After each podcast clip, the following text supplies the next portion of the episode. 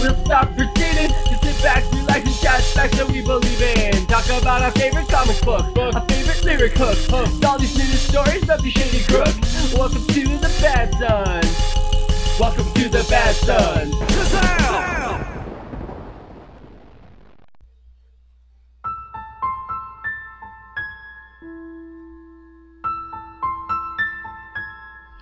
For those of you joining us right now, you have tuned in to what may be the most terrifying thing you have ever heard. The next 2 hours will be some of the most terrifying conversation .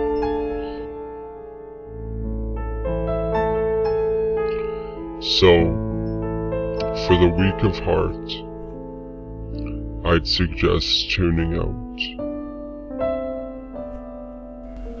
Stop.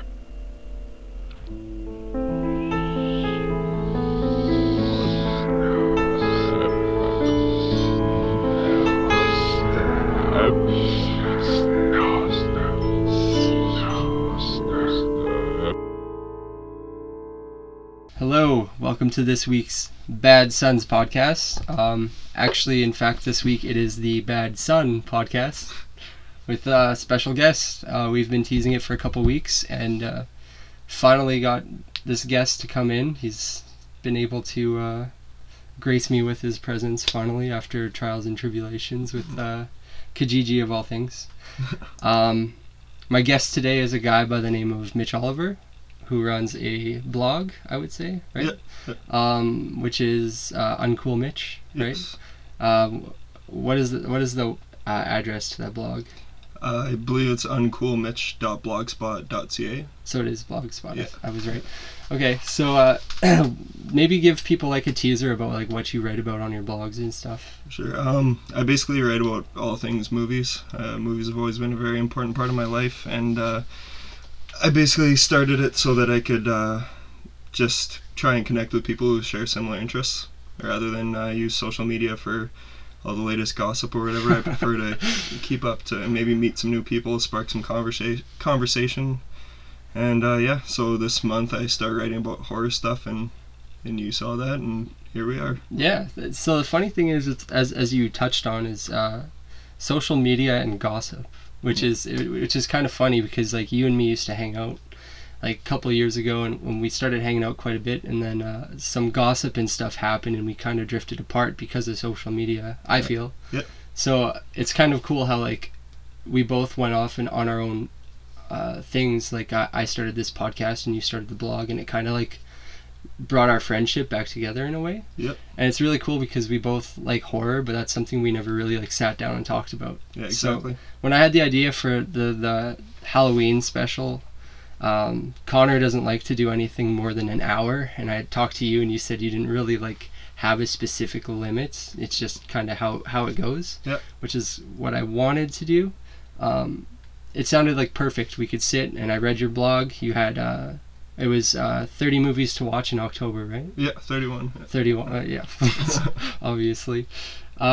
Which was like a great list, by the way. I haven't seen half those movies, so I want to check a lot of them out. The one I saw that I wanted to check out a lot, because I heard about it a lot on Tell 'Em Steve Dave, yeah, was one called Sleepaway Camp. Perfect. There's like a twist in it. I'm not going to spoil it, but I heard about the twist, and I heard it was really fucked up because I think it came out in the 70s. Yeah. It kind of like threw everybody off because it wasn't like usual for that time. Yeah, definitely don't share that twist. But that's actually, I think it was a couple weekends ago, I showed my girlfriend that for the first time, and she had no clue too. And somehow she didn't know the twist. And that's, if you don't know the twist, it's by far it would be like, I'm kind of angry that I listened to that episode because of that spoiler. So Mitch is a considerate guy, so today we're going to be talking about movies and stuff, and we're going to try our best to avoid spoilers, so that same thing doesn't happen to you guys. Yeah, I won't talk about spoilers, but I will say if you can watch Sleepaway Camp with a group, definitely do it. Why with the group? Oh man, we I bought it on Blu-ray a couple of weeks ago, and Morgan, my girlfriend, never seen it before, so and she didn't know the twist, so we sat down and we watched it, and just the whole time, like, through, like, it's honestly, it's a terrible movie, like, from the beginning, but it's terrible in, like, the best way possible. Like, it's totally meant to be, well, I don't think it's actually, yeah, no, it's not meant to be bad, but that's what makes it so damn good. But we were watching it, and she keeps looking over me and telling me, like, this movie better have an awesome ending, because this is giving me cancer. And so we're watching, and then as soon as the ending comes in, sure enough, she looks over at me, and it's just, what the fuck? So two days later, we had friends over, and we're like, I was like, oh, I'll put a movie on in the background. So we put on Sleepaway Camp. Yeah. And we were just planning on having that, so, like, people were just going to talk. We were all having drinks or whatever, and everyone just stopped talking and turned the volume up, and we ended up watching the entire movie. And at that ending, there were people standing up and cheering, me being one of them. And it's amazing. It's the best reveal of all time. Would you say that's, like, one of the best, like, twist horror endings that you've seen? Yes. As far as, I think it's one of the best twists ever. Really? Yeah. Just because you don't see it coming, and if you do, you're lying. Oh, yeah. Like, it doesn't make any sense. It kind of comes out of nowhere. Right? Oh, yeah. It's so stupid, but so perfect. Yeah, it's fun. It's a fun movie to watch. I'd say for thinking about, like, twist endings and, like, twists in movies, mm-hmm. I think I briefly asked you if you've seen this movie. My favorite twist is from the movie Orphan. Oh, yeah. That movie is, like, this will actually take us into you can spoil kind of like one. The lists. You want me to spoil this one? Orphan's old. I guess it's been like over 5 years. If you haven't seen Orphan, it'll still be good if you want. It'll still be really good. But I remember, I kind of wanted you to come up with, like, stuff that terrified you, or like basically memorable parts from different horror movies, or just, like, terrifying moments. And Orphan is definitely one of those for me, because I watched half of that movie thinking it was just a psychopathic child. Yeah. And then as soon as she starts offering the dad, like, oral sex and, like, let me take care of you, and like, I was literally like, oh, like, anything involving children is the worst, especially sexually. So it just, like, it unnerved me, like, 100%. And then all of a sudden they revealed it, and I was like, okay, it's not, like, it's still bad, but it's not as bad. It made it, like, okay with me. Yeah. You know what the most unnerving part about that, though, is how the dad, who's, I think he's Jaime Lannister from Game of Thrones, he plays the dad. Or I'm definitely getting that wrong. Either way, he's a dad, and he gets a little bit drunk, and she's trying to hook up with him, and he's kind of thinking about doing it. To me, that's the most fucked up part about that movie. That whole, they have a couple drinks, maybe I'll fuck a kid. Exactly. It's a little weird. Yeah. It's, we didn't even spoil the twist. The twist is that she's actually an adult, right? She just has, like, some, like, growth issue where she looks like a child. Kind of like, do you know Andy Milonakis? No, I don't. No, he used to be on MTV. He does, like, rapping and stuff. He's in, like, Three Loco. He was in, have you seen Waiting? Yeah. Oh, he's one of the busboys. He's the fat one. Yeah. So he's actually, like, in his 40s, I think. Really? Yeah. That's awesome. So he's looked the same for, like, 20 years. So and I always one Y or two Y? I think it's Y. Okay. One Y. I totally got that joke. Yeah. Nobody else will, but that was a good one. Yeah. So I would say that's definitely one of my moments that I was going to talk about, because, like, basically anything involving, like, molesting children or anything sexually with children, it's, like, a no-go zone for me, and it always will be. Yeah, oh, yeah. So, like, my other one, have you ever seen the movie with Paul Walker? It's Running Scared. Love that movie. Yeah? Yeah, absolutely love that movie. I'm going to spoil this one, too, because it's not, like, it's not really, like... That's one of the most twisted things. Yeah. That movie's wild. It's, where... You know what part I'm talking about? Yeah, with the kids. With the kids, where the mom goes to save Olaf, and she sees plastic all over the floor, and she opens up the thing, and there's, like, body bags and shit. Yeah. That was, like... No, that's definitely one of those moments. I was, like... Yeah. I watched... Fall City Fall stayed here once. That's a band out of Calgary, if nobody knows, but... they wanted to watch a scary movie, and I was like, this isn't, like, specifically a horror movie, it's more of, like, an action thriller, but I said, there's a part in this movie that'll just make you so, like, ridiculously uncomfortable. Yeah. And they were like, that's not possible. Like, you can't find any movie. And they watched it all the way through until that part. Yeah. And they were just like, let's shut it off. We can't watch anymore. Yeah. I was like, but you're going to miss the ending. Yeah. The hockey pucks. Which is the best part, yeah. Yeah, like, so... I'm a big fan of those. Like, there's so many movies out there that aren't horror, that you could classify as horror, that have horrific elements. Definitely. And those are some of my favorites. Like, one that, that's what I was telling you, like, how there's a lot of people out there, I know, like, Connor doesn't really like horror movies, but there's a lot of stuff out there that, even if you don't like horror, some things that you might like might have horror elements, which are worth checking out. Like, even, like, Chronicle. That's a horror movie to me. Chronicle. You've seen the superhero movie? Yeah, that one was actually really good. Oh, yeah. That would be horror, wouldn't it? Yeah, man, like, those kids get superpowers in the wrong hands, that's... The whole, like, abuse part of that movie was dark, too. Yeah. Yeah, that brought that movie to a whole new level. Yeah, definitely dark-themed. It was, I remember seeing that for the first time. I had no idea what it was. I first got my PS3. I've never seen a Blu-ray before in my life. Bought Chronicle for $5. It was like Boxing Day or something. Yeah. Never heard of it, nothing. Put it in. That's a good surprise. It was like... Yeah. It was one of those movies where you don't see what's happen as it goes on, and then it just kind of all makes sense as it happens. You know? Yeah, it's deadly. I really like the ending too. Yeah, it's very good. That movie's good too. Yeah, they're supposed to be making a sequel, but they the guy who did Chronicle, the director, is now doing the Fantastic Four movie, the new. Oh, Rubber. Really? Yeah. Is it the same guy? Michael B. Jordan. Yeah, is he the same guy from Chronicle? Yeah, he's gonna be playing the Human Torch. Yeah. So yeah. That'll be pretty cool, hopefully. But have you seen any of the? This is kind of like off topic, but have you seen any of the leaks of the filming of that movie yet? No, I've heard people are pretty. They pissed. Have like I wish I still had the pictures. They have they leaked what the Thing looks like now, mm-hmm. and he kind of like has like a green tinge to him. Okay. It's weird. I don't like it. I don't know. It could be cool. It just depends how they do it. The one issue I had with it, like I don't have an issue with Human Torch being black at all. I do kind of have an issue that he's adopted in like the Storm family. Yeah. I kind of have an issue with that, but I'm not a diehard Fantastic Four fan, so that's okay. But I saw leaks of Dr. Doom. Okay. And his mask literally looks like they just took tinfoil and they put it on his face. Yeah. So I don't know if they're just changing that up in post, if it's just for the effect or what, but hopefully they change it and they can redeem it. But I don't know, in Chronicle, so like a lot of people, I know I've read an article today, a lot of people are concerned about that movie, but knowing that it's the director of Chronicle and... It should be good. Yeah, so, and you know, you can't judge something until you see it, but... I'm like weird with, especially with superhero movies though too, like a lot of people, how do you feel about Amazing Spider-Man 2? Honestly, I went to it with some friends and we had them over throughout the day and we had some drinks or whatever, watched the first one, and like I really enjoyed the first one. Yeah.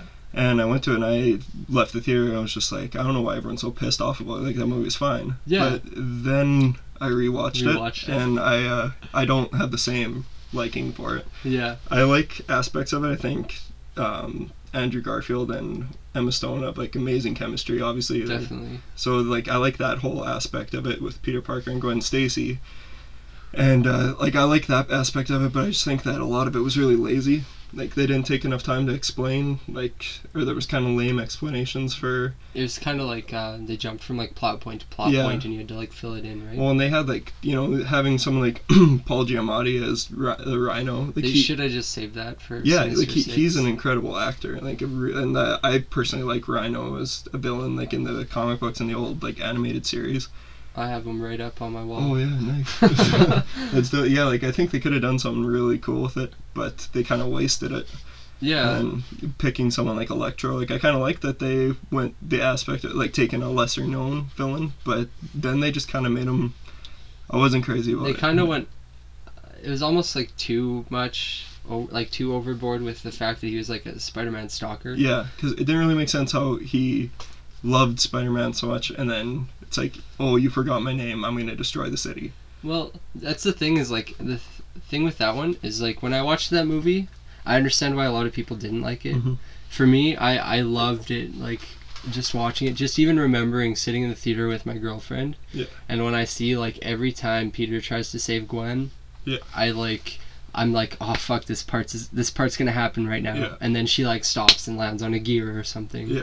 And it happened like 3 or 4 times, and then finally when it happened, I was like, I honest to God shed a tear when I saw it. Oh man, that one of the most powerful scenes ever when he's holding her and he's like crying and stuff. Like that is a good scene. And like the thing with Spider-Man 2 is like I loved how he has all like the puns and the quips and stuff and like the playful banter. Yeah. Whereas in the Raimi Spider-Mans they didn't have that as much. Yeah.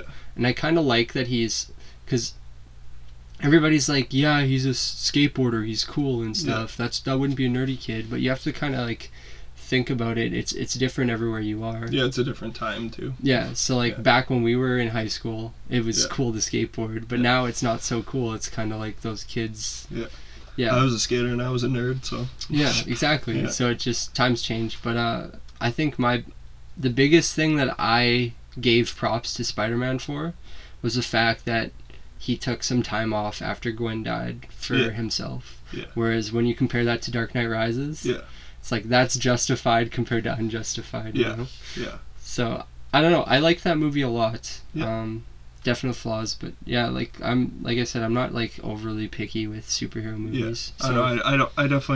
There's definitely worse things out there than that. Like it got shit on pretty hard. I don't think it's Spider-Man 3 bad. Like I was really upset leaving that theater, but my favorite Spider-Man movie's got to be Spider-Man 2.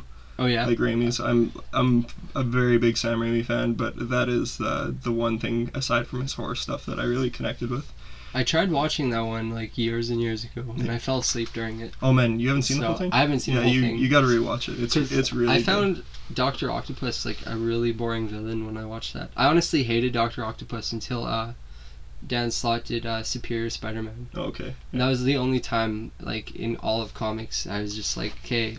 Octopus is actually like a good villain to me, but that's everything's super subjective when it comes to this art form. So, and another thing that's very subjective is horror. Sorry, fair enough. Back on track. I was trying to think what else I had that was. What have you seen? Sorry. What have you seen lately? Lately, I actually. Rebought all of the Saw movies. I saw Saw 1 like years and years ago with my dad, and I remembered liking it a lot, but I haven't seen it in like probably 5 years, maybe more. So I don't know, I was kind of like out and about on the weekend, and I started finding like the random Saws all over the place, so I just started picking them up.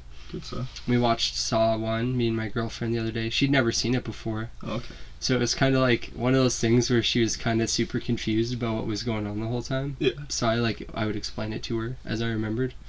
And it ended up like being exactly how I remembered it. I just love that movie. Yeah. But like she didn't like it too much, I don't think. Yeah. So, but I watched that. I watched Alien for the first time.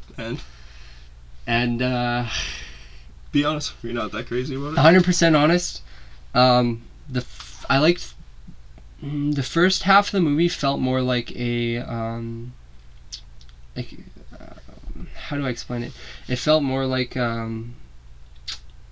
just a basic sci-fi movie. It didn't feel like there was any horror elements. Yeah. And I feel like in the first one there should have been more horror elements. I think even throughout the beginning it would have tied it in a little bit better. Yeah. I feel like all of the ship's crew I had no attachment to, except for, is it Ripley? Ripley, yeah. Ripley. And I feel like the most memorable part of the movie is basically after everybody's died. Yeah. So, like, when it's just her and the cat, like, she's running around with the cat in the cage and, like, dodging the alien and shit. And that part, it's like, it was suspenseful for me. It had my full attention. Yeah. You got to keep in mind that it came out in 1978. Definitely. And what else had been out since then. So, and there's definitely, like, really cool parts that did happen. Yeah. Like, I liked the fact that they had it, that there was, like, the giant aliens in the giant ship that they found on the planet. Yeah. I liked that fact that there was, like, giants, and it was like, well, what could have killed these giants? Yeah. I liked that the guy, like, fell on the eggs and, like, that attached and all that stuff. But I like... It's just the rest of the crew I had no attachment for, you know? Yeah, I can understand that for sure. It's definitely like the way that I look. Like I saw that when I was very, very young. My mom like I wouldn't say she's a horror fan by any means, but she's definitely a sci-fi fan, and she'd rent the Alien movies or whatever. And the first time watching the Alien movie, that was one of my first tastes of like real, I guess, horror. And that, like, what I appreciate about that is like it's definitely slow off the start, but it's it's kind of like, think about if you were in 1978, you go into the theater and you buy a ticket for Alien, and you aren't expecting really anything that crazy, because it definitely gets a little bit crazier towards the end. Well, the effects and everything for that time, like, all that's basically, I liked the movie a lot for what it was, especially for the time period it was in and everything. Even like the special effects at the beginning, where it was like the computers and all that stuff. Yeah. That stuff just captivated me. I was like, I totally forgot that those computers existed. You know? Yeah. But like, it's just the random, like the two crew members who are like bitching about how they don't get paid enough and all that stuff. Yeah. It's just like, I had no attachment to those guys. If those guys would have got ripped apart like at the beginning, I would have been fine with it, you know. Yeah. So it's just, I feel like they did a really good job with Ripley, and like I feel like I had more compassion for the cat than the rest of the crew. But yeah, I think you haven't seen Aliens yet. I actually just bought it. And Aliens 3 on Blu-ray, so I'm going to watch them soon, I think. Yeah, Aliens is, I think you're going to like that one the most. It's definitely my favorite. It's not as much of a horror movie, it's more like just all-out action. But it's just James Cameron at his best. Like, I think, I talked to somebody else about that. They said, because I said I basically only liked the Ripley part of it. Yeah. And they were telling me, like, every person I talk to says, you'll love Aliens, because it's basically all Ripley, right? Yeah. So, I don't know, I'm kind of excited to watch it. I just haven't had the time for it. Do you know Bill Paxton? Do you know who Bill Paxton is? I don't. Okay, he plays one of the characters. You'll figure out who he is right away, but he's so annoying in the movie. But, like, it's just almost like it's totally cartoony. Like, okay. how he is, and I don't know, it's just, that's where you get the feeling right off the bat that it's not like Alien. Like, okay. Well, it's definitely like it, but you can tell it's a different director, and it's going in a different direction. It's definitely going in a different direction. Then I think you'll really like that one. That's good. I'm really excited to check it out. Yeah. I mean, I'm just a big like practical effects guy, and that's why that's. Oh yeah, like. I have a really big issue with like CGI. Yeah. Unless you can pull it off properly and make it look like it's real, you shouldn't do it. Yeah. And I don't know. I just think a lot more films, especially these days, horror films and stuff, when they're spending all that money on CGI, they could just pay a good effects artist and like do something way better. Like the alien in Alien, you could tell it was a guy in a suit, but it was still like. It was really cool for what it was, right? Yeah. And that just kind of adds to it. Yeah, that's what, like, I don't know. For me, it takes a lot for me to really believe that something is real. Like, and so I've always preferred practical effects, because I just see it as way more artistic and way more, like, they can do so much more crazy things with it and not have it look like a video game. And that's why when I was telling you about The Thing, like, it's I believe in a happy medium. Like, you can use some use practical effects and then throw some CGI on top of it, use it sparingly, but I just felt like they took all the things that were the best about the original and covered it with CGI. Oh really? Yeah, so I'd still like, I have, you might like it. Yeah. So. Yeah, and it's by no means a bad movie, but like I think you'll still enjoy it, but I definitely recommend watching the first one first. The original. What would you say is the worst horror movie you've ever seen? Oh man, I should have prepared for that one. Is that I've heard like Rubber? Have you seen Rubber? I haven't seen Rubber, but I have a friend who swears by it. Birdemic. Birdemic. Yeah. Birdemic is definitely probably nope. Birdemic and Troll 2. Troll 2. You gotta watch Troll 2. You have to see Troll 2, and if you haven't, I recommend. I think it's on Netflix. It's a documentary called Best Worst Movie. And it's all about the cast, and like there's been like a huge phenomena of people following the movie Troll 2. Yeah. Because it's so terrible that it's so good. It is.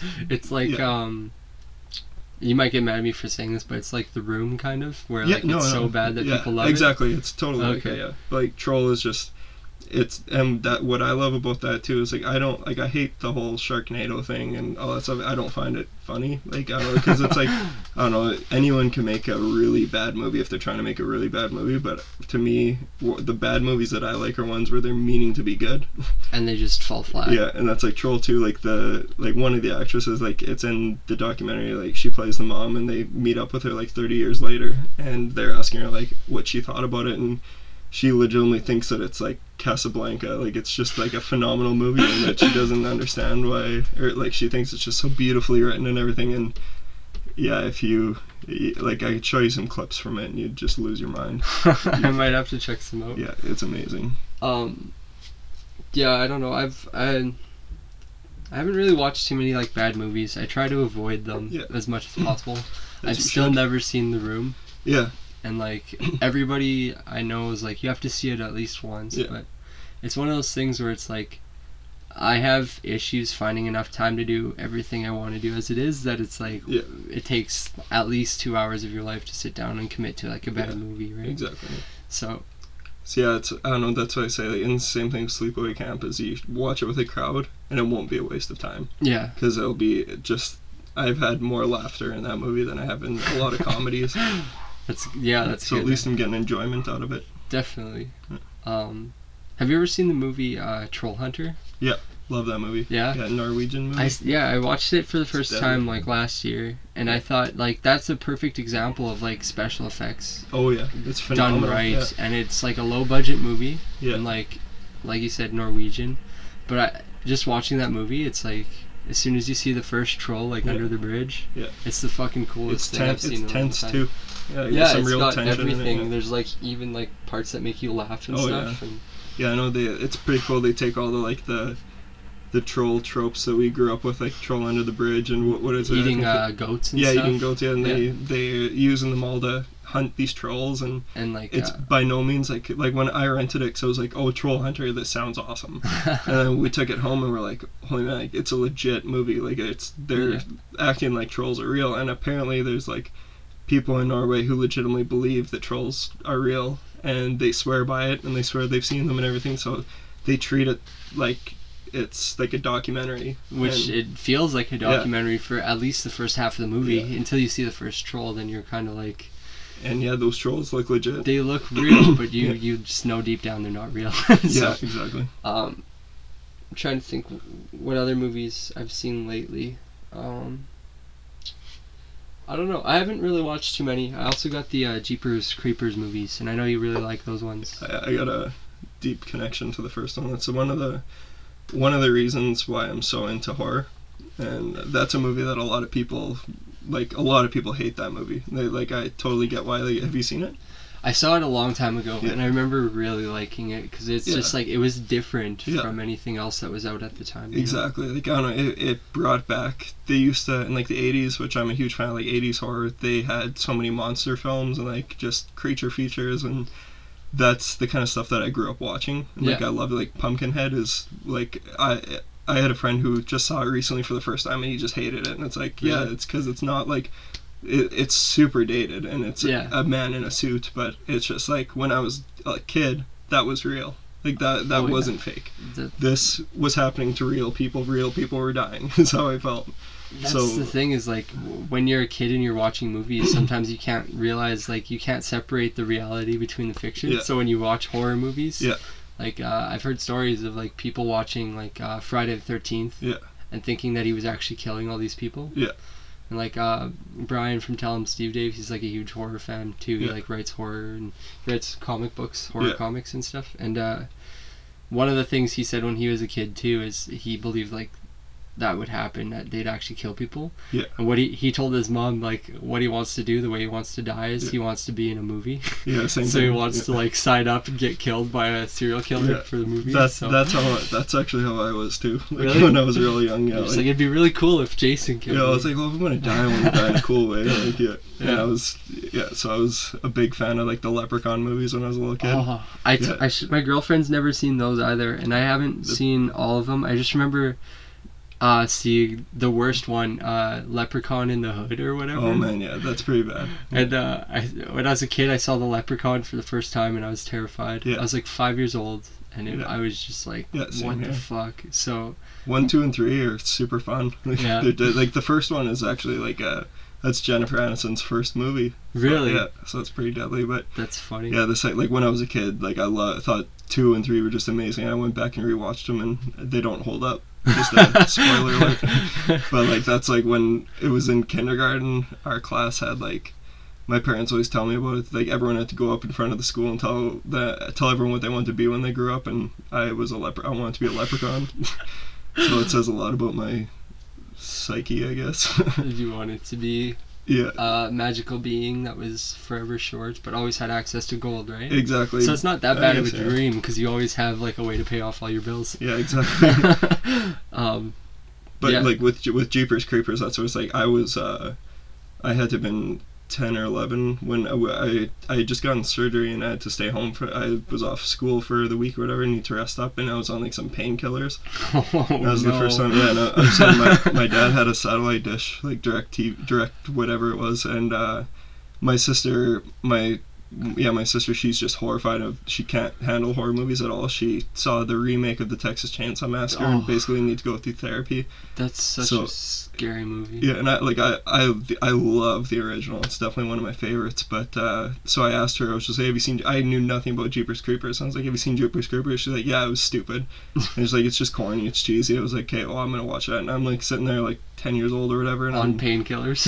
Yeah, and I was watching it, and like I was home by myself, and that there till this day, like there's only one movie that comes remotely close to like messing me up worse than that movie. Like I was traumatized to the 10th degree. I had no clue that it was going to be like a monster or whatever, but I don't know what it is about it. I think it's like how the setting, it kind of feels like Saskatchewan. Like, oh yeah, and it's kind of like the way it's filmed, it kind of feels like it's going to be like a comedy movie. Yeah, oh yeah. But the whole time it's like terrifying somehow. Yeah. And like the creepiest part too is even just like the song. Oh yeah, yeah. It was brutal, and like I saw in like the winter, and it was just cold out, and I couldn't leave the house, and yeah. Like I did not sleep for 2 weeks. Like that was the worst, and I couldn't sleep. I'd wake up, and like this will be one of my like most horrifying moments or whatever. And that's the thing, is like it's totally subjective. Like it doesn't scare me anymore. I just watched it recently, and it takes a lot for a movie to scare me these days. But when I was little, like the scene where they're in the diner and then they go outside and like all their clothes are scattered across the yard. Do you remember that?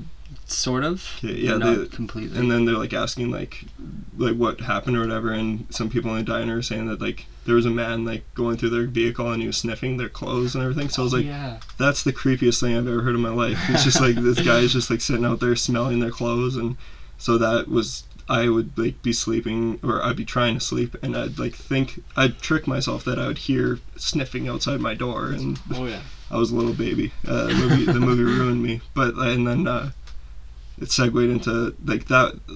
That was one of the movies that got me into horror, but the other one was my dad came in my room and he was trying to like calm me down about Jeepers Creepers or whatever, and he was telling me, he's like, yeah, well, that's why I don't watch that stupid shit. And like, he's like, you know what, when I was a kid there was a movie that everyone was lining up to see, and everyone wanted to see The Exorcist.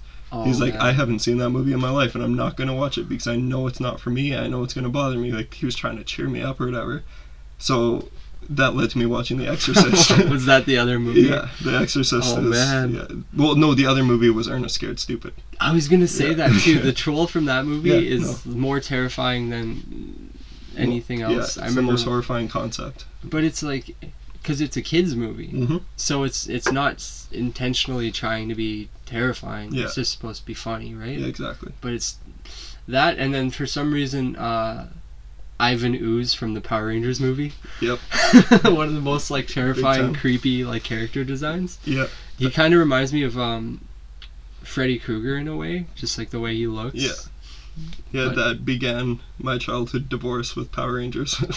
Like I was a Power Rangers kid, and then I saw that, and it horrified me too. And it kind of like pushed you to grow up. Yeah, exactly. The way you felt about Jeepers Creepers is like the exact same way I felt about Children of the Corn. Okay, yeah. I watched that for the first time. I was homesick for 2 days. And I remember my dad has like a Stephen King collection. He has like pretty much every book up until like 5 years ago, every movie up until like 5 years ago. Yeah. And I was just kind of going through movies, and all we had were like horror movies and horror movies and horror movies. Yeah. And I was like, these are all, they sound terrifying. Like, yeah. Sleepwalkers, you like look at the back, there's like werewolves, you're like, I'm not fucking watching that. Yeah. And you see Children of the Corn. Yeah. And I'm like, okay, well this could be funny. There's like kids in it and stuff, and like maybe it's about like farming. Like maybe it's like son-in-law, but children, you know? So son-in-law. I put it in and I'm like ready for like some funny like farming jokes and shit, and it just slowly gets darker and darker, and the kids like lock the door in the malt shop and start killing all of the adults. Yeah. And that just like, that ruined me. Yeah. I didn't drink a milkshake for years because I was terrified that like anywhere I went to get a milkshake there'd be like somebody there trying to hurt me, you know. See, so. I kept milk around because that's the only thing that could destroy the troll from Ernest Winston. That's a good point. That's a really good point. Yeah. But that's like as soon as like when you're a young impressionable mind, like you can connect with kids, and that's what made Ernest so scary, is because like I saw all of his other movies. Like, it was like a part of our household that my parents would bring home the new Ernest movie, and it's like nothing but funny and good memories with that. And then you throw in a troll that's way too terrifying for a kids movie. Like I still like you pull it up. Doesn't he turn people into trees? Yeah, well, he turns them into wood and like hangs them in his like decrepit tree that he lives in. It's like, I don't understand how this is fucking acceptable. Like, you watch that side by side by, like, A Very Earnest Christmas or whatever it's called, and you're just kind of like, what happened? Yeah. Like, why? Yeah. What made them decide to take this approach? But yeah, exactly. Well, they want to do their Halloween special, and it was definitely, it was horrifying. Hopefully this is as horrifying as Ernest Scared Stupid. Yeah, but that's, like, I remember, like, I'd go, like, I'd say probably... The first horror movie I ever saw had to have been Jaws, and that's still, it still remains to be one of my, like, that was the only one that, like, was, my dad would watch it, my mom loved it, and, like, I still love that movie till this day, but, a lot of people, like, it's not necessarily, it is a horror movie, but it's not, like, it didn't scare me, I guess, like, it made me, like, I was obsessed with sharks when I was a kid, so I was enticed by it, but, like, it didn't ruin me to the point of, like, Jeepers Creepers or anything. Oh, yeah.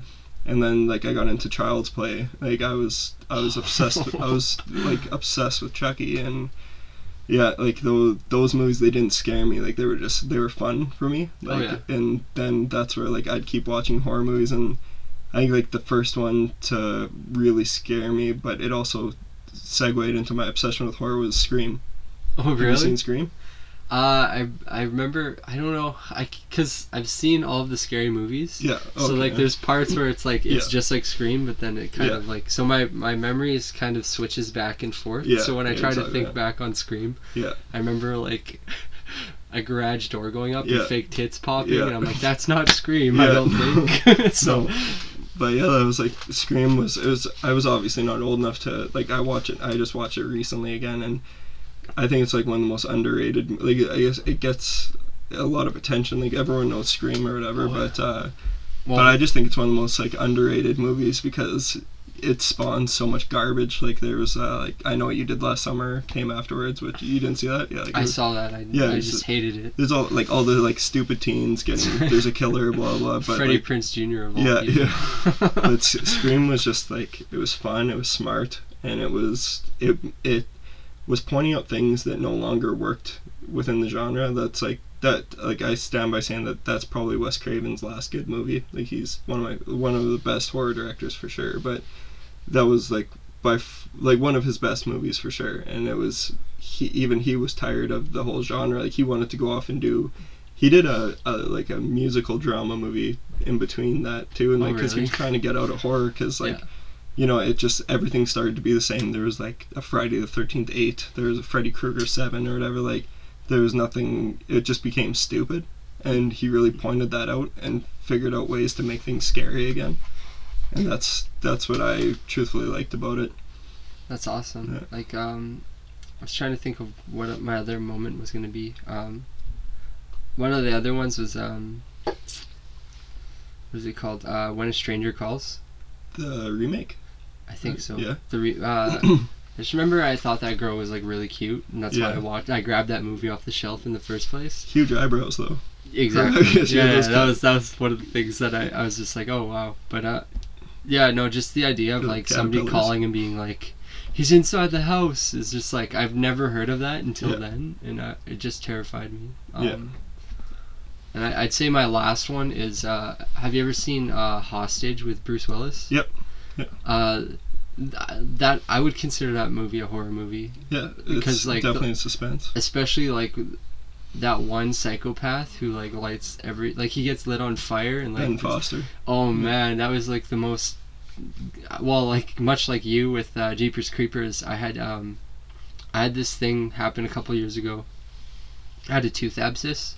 They gave me a root canal, and my face swelled up so bad I had to get IV, and I had to take like a month and a half off work, and I was on IV every 6 hours for like a month and a half. So I had nothing to do but sit around and watch movies. Yeah. One of the movies that we had was Hostage, and I'd never seen it before. And watching that on like, I have an IV drip of like pain meds, and then I have other pain meds that I'm taking, and then I have like, because it's pain meds and there's like antibiotics or whatever in the IV. So I was like just like tripping out, and then I'm watching like this fucking creepy ass dude like light things on fire and shit, and like Bruce Willis is just being a badass as usual, and exactly. It's just such a good movie that like every time I think of like terrifying moments, I just remember seeing that guy pop down from the roof from like his legs. It's just like, that's one of the things that just sticks with me. So you're a home invasion guy then? That scares you? That's only because for me it's people scare, besides Jeepers Creepers since I've grown up, but like people scare me more than anything. Yeah. That's the thing that scares me is people. I'd say like the only thing that really scares me is just having a painful death. Like it's as general as that is. Yeah. Like, I mean, it's really like difficult for me to say like, I've never been scared of spiders or snakes or anything like that, because I know like there's always ways to counteract that, and it might be painful in the moment. Yeah. But as long as I don't die in like excruciating death. Yeah. I think the one thing that scares me more than anything is cannibals. Okay. Yeah. So like if just the idea of like somebody like, this is gonna get really dark for a second, but the idea of somebody like cutting me up while I'm still alive and then making me watch them eat my body parts. Oh, okay. That's like the absolute like nightmare for me.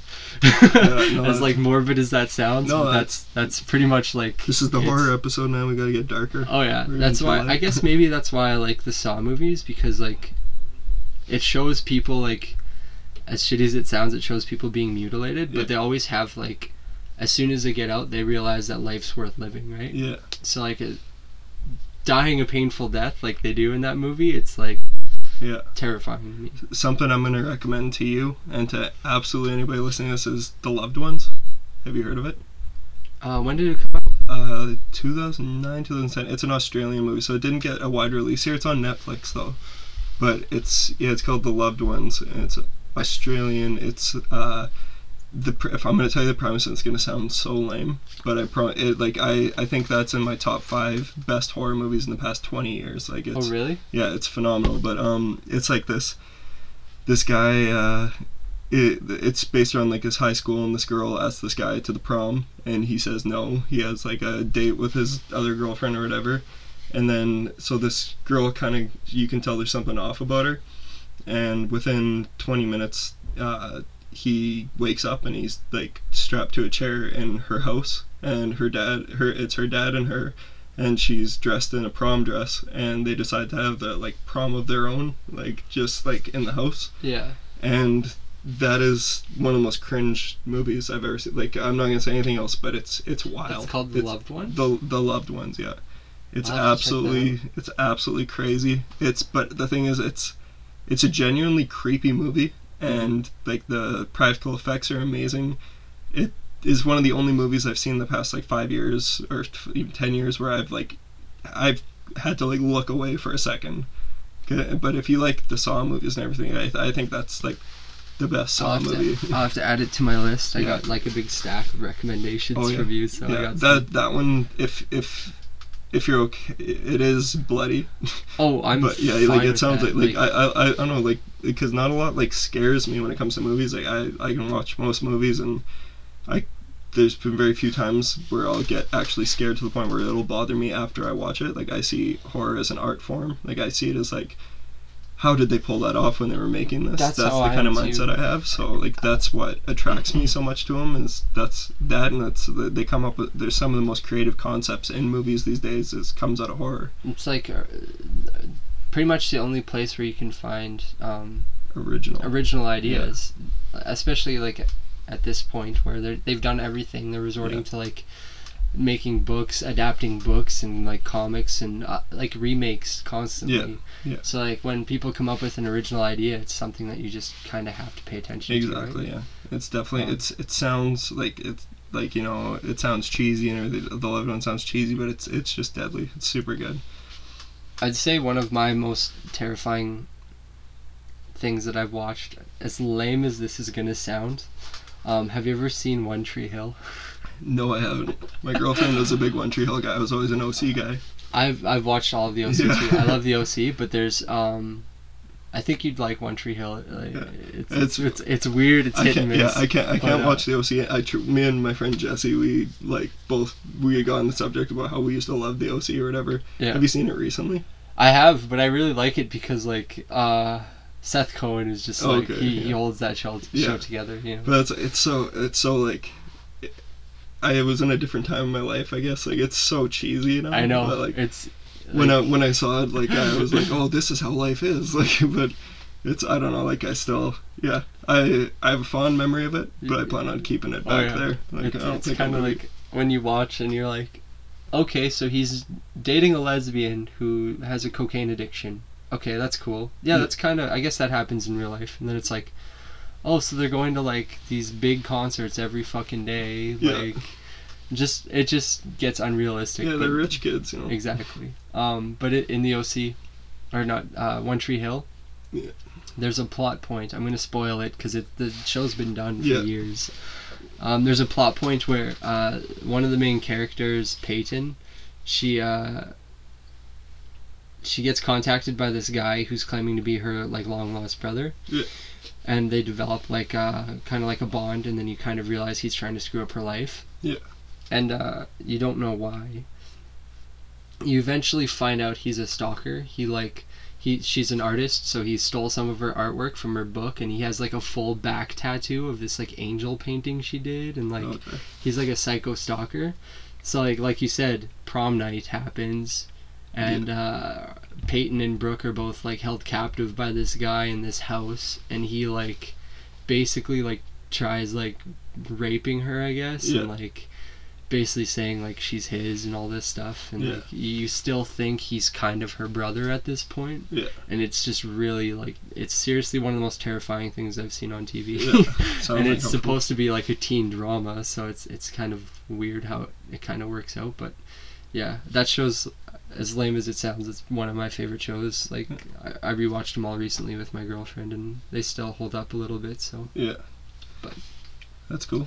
Yeah, that one's pretty fucking unsettling. But, yeah. Trying to think what else I had. I had a whole bunch. One just popped in my head, but I forgot it. Have you ever seen Supernatural at all? Were you ever Supernatural? I think I saw the first season. But it's not that I didn't like it, but we just like kind of fell out of it. Like we had other stuff going on and didn't get back to it. But I remember the one that I really liked was the one with the lake, and it was where it's in the first season. The little boy drowns, and then he's like coming back and claiming all the people who drowned him. Yeah, that was it. That's pretty cool. They like that show is probably one of my favorite shows of all time too. Mm-hmm. I'd suggest anybody out there who's never seen it, as much as like all these teen girls and shit like fawn over the main dudes. Yeah. It's such like the plot points, like the horror stories that they have. There's an episode where you think it's like basically it's all like these two brothers hunting demons and monsters, right? Yeah. And there's lots of intricate plot lines and stuff. One of the episodes I remember was the one brother Dean gets captive by these rednecks, and they started hunting people because animals weren't like good prey anymore. Yeah. And then they, like, when they kill them, they eat them.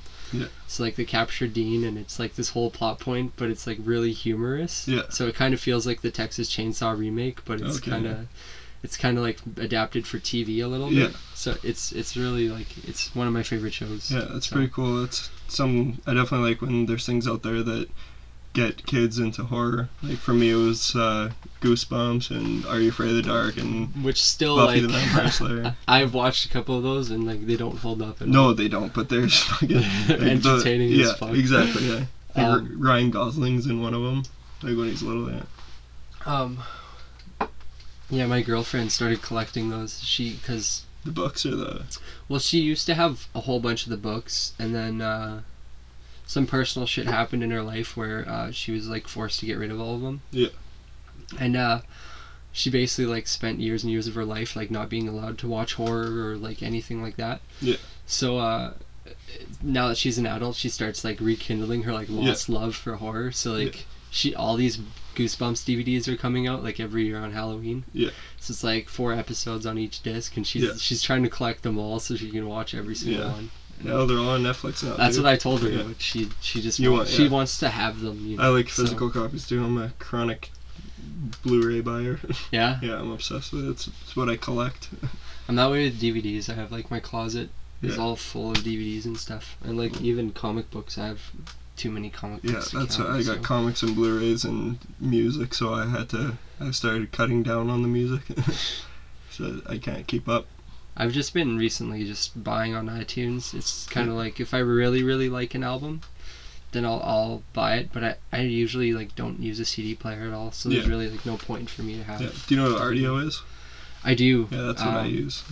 Because I like it's kind of like Netflix for music, right? Yeah, you pay a standard fee like every month, and that's what I like is that like the money's still going to the industry and like the musicians. Like when they put stuff up, they get a cut of it or whatever. So I like being able to, like, as an artist myself, and like how I've always been like a fan of all things art, I like to support it so I can keep it going. And rather than like, I used to buy CDs like religiously, but I just, you know, I don't like, it's a digital age, I don't really listen to CDs anymore. I always have my USB cord in my vehicle, and like if I really, really like an album, I collect it on like vinyl or something so I can listen to it at home. But I like RDO because you get every Tuesday, you get the new releases. It's pretty sick. That's awesome. Yeah, I think like the only albums I've been buying recently are I have Every Time I Die. Like no matter what, I'll buy their album. Oh yeah. And I don't know. The only other one I've really bought is like I've really been into Childish Gambino lately, so I've been buying his stuff. And then a lot of people like have beef with these guys, but I really like their new album, the new Real Friends album. Oh yeah, I was listening to it today. I really like that album. Yeah. I go like you said, drama on social media is ridiculous. Like, I like went on Twitter one day and there's all these kids from like the local scene just being like, "Fuck Real Friends," they're a bunch of emo kids and stuff. And it's like, you guys are listening to emo music too. Like, why? Yeah, that's the thing, man. Is everyone grows up, and that's one thing that I really what kind of led to me starting my blog is. I just got fed up with constantly like being around trends starting and ending constantly, like, and all these people who, you know, used to love the metalcore or whatever, and they hate it now, or like they used to are now into indie or now into hip hop, whatever. It's like, I don't know where I'm getting with that. Maybe we'll cut that out. But like, yeah. Sorry. No, it's all good. I don't know. I just like. I like what you like. You're an adult. You're not in high school anymore. You don't need to impress anybody. If you like something, support it. Don't be ashamed of it. Because, I don't know, the way that I see it is if someone really has a problem with something that I enjoy, then they're not really my friends, and I don't really care. Like, I have, like, some of my closest friends hate horror movies. Like, they won't ever watch it, but it doesn't matter. We're still, like, good friends. But if they're going to judge you on it, or, like, same thing, judging you on a band, it's just ridiculous to me. Well, for me, there's, like, a definite line. Like, I'm a hypocrite, too. I used to be real hardcore like that. I was never really, like, super like that. I've kind of been... I don't know. I've kind of always had, like, my own opinions. But I think that's why I was so unpopular back then. Yeah. Like, years and years ago. It's like, because that, like, especially with straight edge, that caused a whole bunch of drama, like, unintentionally, like, yeah, it just, so many things that I stuck by. I lost a lot of friends because of, and like you said, it then they aren't your real friends, right? Yeah. So, well, and that's the thing about, like, social media too. It's really easy to type one line and you not mean it as something, and someone take it as something completely different. Yeah. But I don't know. I'm guilty of it. But the thing is, like, I don't know, man. I'm 24 now. I grow up. Yeah, and I think everybody changes. Like, I'm nowhere near the same guy that I was 3 years ago. Like, you know, you grow out of things. It happens. Yeah, that's like, because I used to be super into, like you said, like, metalcore, hardcore and stuff. Yeah. But, like, kids who like that stuff now, like it all you want. It's good. The only, like, exceptions to stuff like that that I'm questionable on is, like, bands like Vampire Weekend. Is that like an indie band? Vampires Everywhere. Yeah. Like, maybe not the indie band, but there's, like, one of these fucking... They're those, like, eyeliner bands that, like...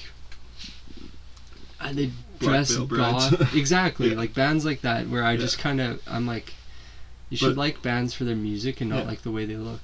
And that seems like a big thing. Yeah, but at the same time, if it's not for you, it's not for you. Yeah. Like, let the people who like that like it. And that's the thing, is I have that opinion. Life. I don't voice it usually. Yeah. I did on here. I don't know why. No, that's fine. No. Yeah, I don't know. No, it's fine. Let's hop back on the horror wagon. Have you ever seen Maximum Overdrive? Long time ago. All I can remember from is the AC/DC soundtrack. And I hate AC/DC, but I love that movie. That movie, that's another memorable horror moment, is when all the machines start coming to life, and there's, like, kids playing baseball on the baseball field, and a pop machine comes to life and starts shooting pop cans at the kids and killing them. Yeah. And then the one kid's riding away on his bike and a steamroller runs him over. Yeah. Oh, yeah. Like, just stuff like that. What else? I had one more. I watched it recently, like, all the way through with my girlfriend for the first time. I've never watched it all the way through. Yeah. But the bed sore moment in The Shining. Oh, yeah. Oh, yeah. That's definitely one of the most, like, memorable, terrifying ones. Yeah, that's one of my favorite horror movies, for sure. Like, top five. Yeah, I love that movie. Have you read Dr. Sleep yet? No, I haven't. No? I've heard it's good, though. I've heard the same thing. Yeah. I haven't read many, like, because I've been so busy the past year. Like, it's just been hectic that I've fallen behind on reading and all things. Like, I try to keep up with my comics and whatever, but I think, like, I've read one or two, like, novels this year. Like, I read Gone Girl, which is the new Ben Affleck movie. I heard that movie's really good. It's amazing, yeah. But the book is it's very true to the book. So that book I was just glued to, and everyone I know who's read it is just obsessed with it, and that was really good. And I read kind of segueing into, I want to come back to movies, but. This is kind of off topic, but Horns. Oh, that looks so fucking good. Yeah, well, I saw the movie recently, but did you? Yeah, there's a super illegal rip of it out. Oh, okay, so, I see. I mean, you mean you saw it when it came out opening night? Yeah, I saw it. I think it's out in the States, so there's nowhere to, like, I'd go see it if it was in theaters here, but it's not. Like, I think Halloween Day it comes out. Yeah, I'm gonna go to it. Yeah. And, like, I read the book, and I really enjoyed the book. Like, I like everything that I've read from Joe Hill, have you read Lock and Key? Oh, I haven't. That's one that I want to, but I haven't gotten to. Number one thing that you gotta read is Lock and Key. Yeah? Yeah, and that's the perfect horror comic. Like, that is just, like, not only the best horror comic that I've ever read, but I think it's among the best comics that I've ever read. Like, it's amazing, like, in every way. Highly, highly, highly recommend you read that. I just read through it for the third time, I think. How many? There's six trades. Yeah. And I got to, like, my girlfriend read it, and she just loved it. Like, I think she's read it through twice now, and, like, I've been reading it over the years, like, as they come out. But now it's all done, it's finished, and reading it, like, when the last one came out, I read it from the beginning to the very end, and it's just. Freaking unbelievable. Yeah, like Joe Hill, do you know that he's, like, the son of Stephen King? I didn't know that. Yeah, he named himself Joe Hill so that he wouldn't get all the like, oh, it's Stephen King's son. Yeah. Like, he wanted to be a good writer for himself. Yeah. And that's what he didn't reveal until, like, years and years after being, like, an established author, that, like, he was getting a lot of attention. And as far as I know, like, Lock and Key's become, like, one of the bigger titles in the graphic novel industry now. And, I can tell. Like, I have one of them. I bought one of them really cheap at Tramps when they had like a everything 50% off thing last year when they were like switching over, and I bought a Lock and Key one and I thought it was the first one for some reason. Okay, yeah, but it's like the second or third, so I kind of been holding off reading it. Definitely read it in order, like from the beginning. Yeah, it's amazing. Cool. Let's shift back to movies for a bit. Yeah, we'll go to comics and then we'll move to comics because I've quite a few, well, not quite a few, but I have some comics stuff that we can talk about that are horror based. I got some too. Do you have any more moments that you wanted to talk about for so I wrote them down here. Like that's the thing, it's like I said, I can totally understand why lots of people wouldn't like the 80s stuff or whatever. That's because they could see it as dated, even like Alien, like you could see it as, you know, hard to take serious in this day and age. Yeah. So, like, I made a list of, like, a couple that have come out in the past, like, 20 years or 10 years that if people haven't seen that they should check out, and that's, have you seen Cabin in the Woods? I saw it when me and my girlfriend first started dating. She swore by it, and I always thought it was, maybe Cabin by the Lake was the one I thought it was. Okay. So I always thought, that's the one with, Sean from Boy Meets World, I think. Oh, Cabin Fever. That's what it is. Yeah. That's what I thought it was. I was like, I heard that movie was kind of lame. Yeah, you'll either love that or hate it. So I was just like, I don't know if I want to watch it, but my girlfriend said it's like got a really weird ending or something. Yeah, so Cabin I watched it. Yeah, so I watched it, and I don't remember it completely. Like, I just remember it being like all over the place, kind of. Yeah, and that's exactly, like, it did what Scream did. And that's like it points out the things in the industry that are working and that aren't working, and it's like, I think it's one of the most brilliant movies ever made. Like, I absolutely love that movie, and I'd highly recommend you rewatching it even before you see some stuff for the first time. Because like I said, you've given me, like, you even just brought some movies over for me to watch now, but like I'm gonna gradually be watching through movies constantly. I just have so much to catch up on. Oh, exactly. Yeah. Cabin in the Woods is just like, it's like a best of compilation for horror. It's a horror movie made for horror fans, and that's what, like, I loved about it so much. Like, they marketed it as, like, I remember because I saw reviews for it on Rotten Tomatoes before it came out, and there's just the trailers, and I just knew there's, like, Joss Whedon, director of the Avengers, like, he did it, and Drew Goddard, who was on, him and Joss Whedon did Buffy the Vampire Slayer together. So, like, that's where they started or whatever. So I was like, it's not going to be just, like, it's not going to be a bland horror movie, like, but they marketed it looking like it's like, oh, the other, like, the kids go to the cabin and they get killed. Like, that's what they made it, but, like, I knew there was going to be more to it, and that's where, like, it's just a tribute to all things horror, and there's, like, so many throwbacks to things from when I was a kid that I was just, that was a religious experience for me, seeing that movie in theaters. Like, I left that, one of the happiest and best theater experiences I've ever had. So, like, watching movies like that, would you say it kind of, like, even though it's a brand new movie, it makes you feel like you're basically, like, reliving the past the whole time, even though it's a brand new nostalgic movie. Feeling, like, even, like, I was saying to you today, like, I'm not a huge Hellraiser fan, but I've seen the movies, and, like, that's totally, like, sacrilegious to say in the horror, like, horror kids are, or, like, horror, like, I listen to a lot of horror podcasts, I read horror blogs, I read the magazines or whatever, go on the websites, and, like, everyone just loves Hellraiser. And I've never seen that one either. Yeah, and, like, I get it, but I didn't have an emotional connection to it as a kid, so it didn't really resonate with me, but I always liked the character Pinhead, who's, like, the main character, you know who he looks like, and that's in Cabin in the Woods. There's a total throwback to Pinhead with, like, he's got, like, razors in his head or something like that. But I just thought that it was so cool, and, like, it's a Rubik's Cube of horror. It's awesome. I highly recommend people seeing that. Have you seen Phantasm before? Yeah, like a long time ago though. I heard that one has some pretty fucked up parts too. Yeah, and that's I've been meaning to revisit because it's been so long that I basically haven't seen it. Like, it's one of the few that I've haven't revisited, but it's because I like to get everything on, like, Blu-ray or whatever, I'm waiting to be able to buy it, but yeah, it's definitely like the anthology feel, like kind of like Trick or Treat, which is another one.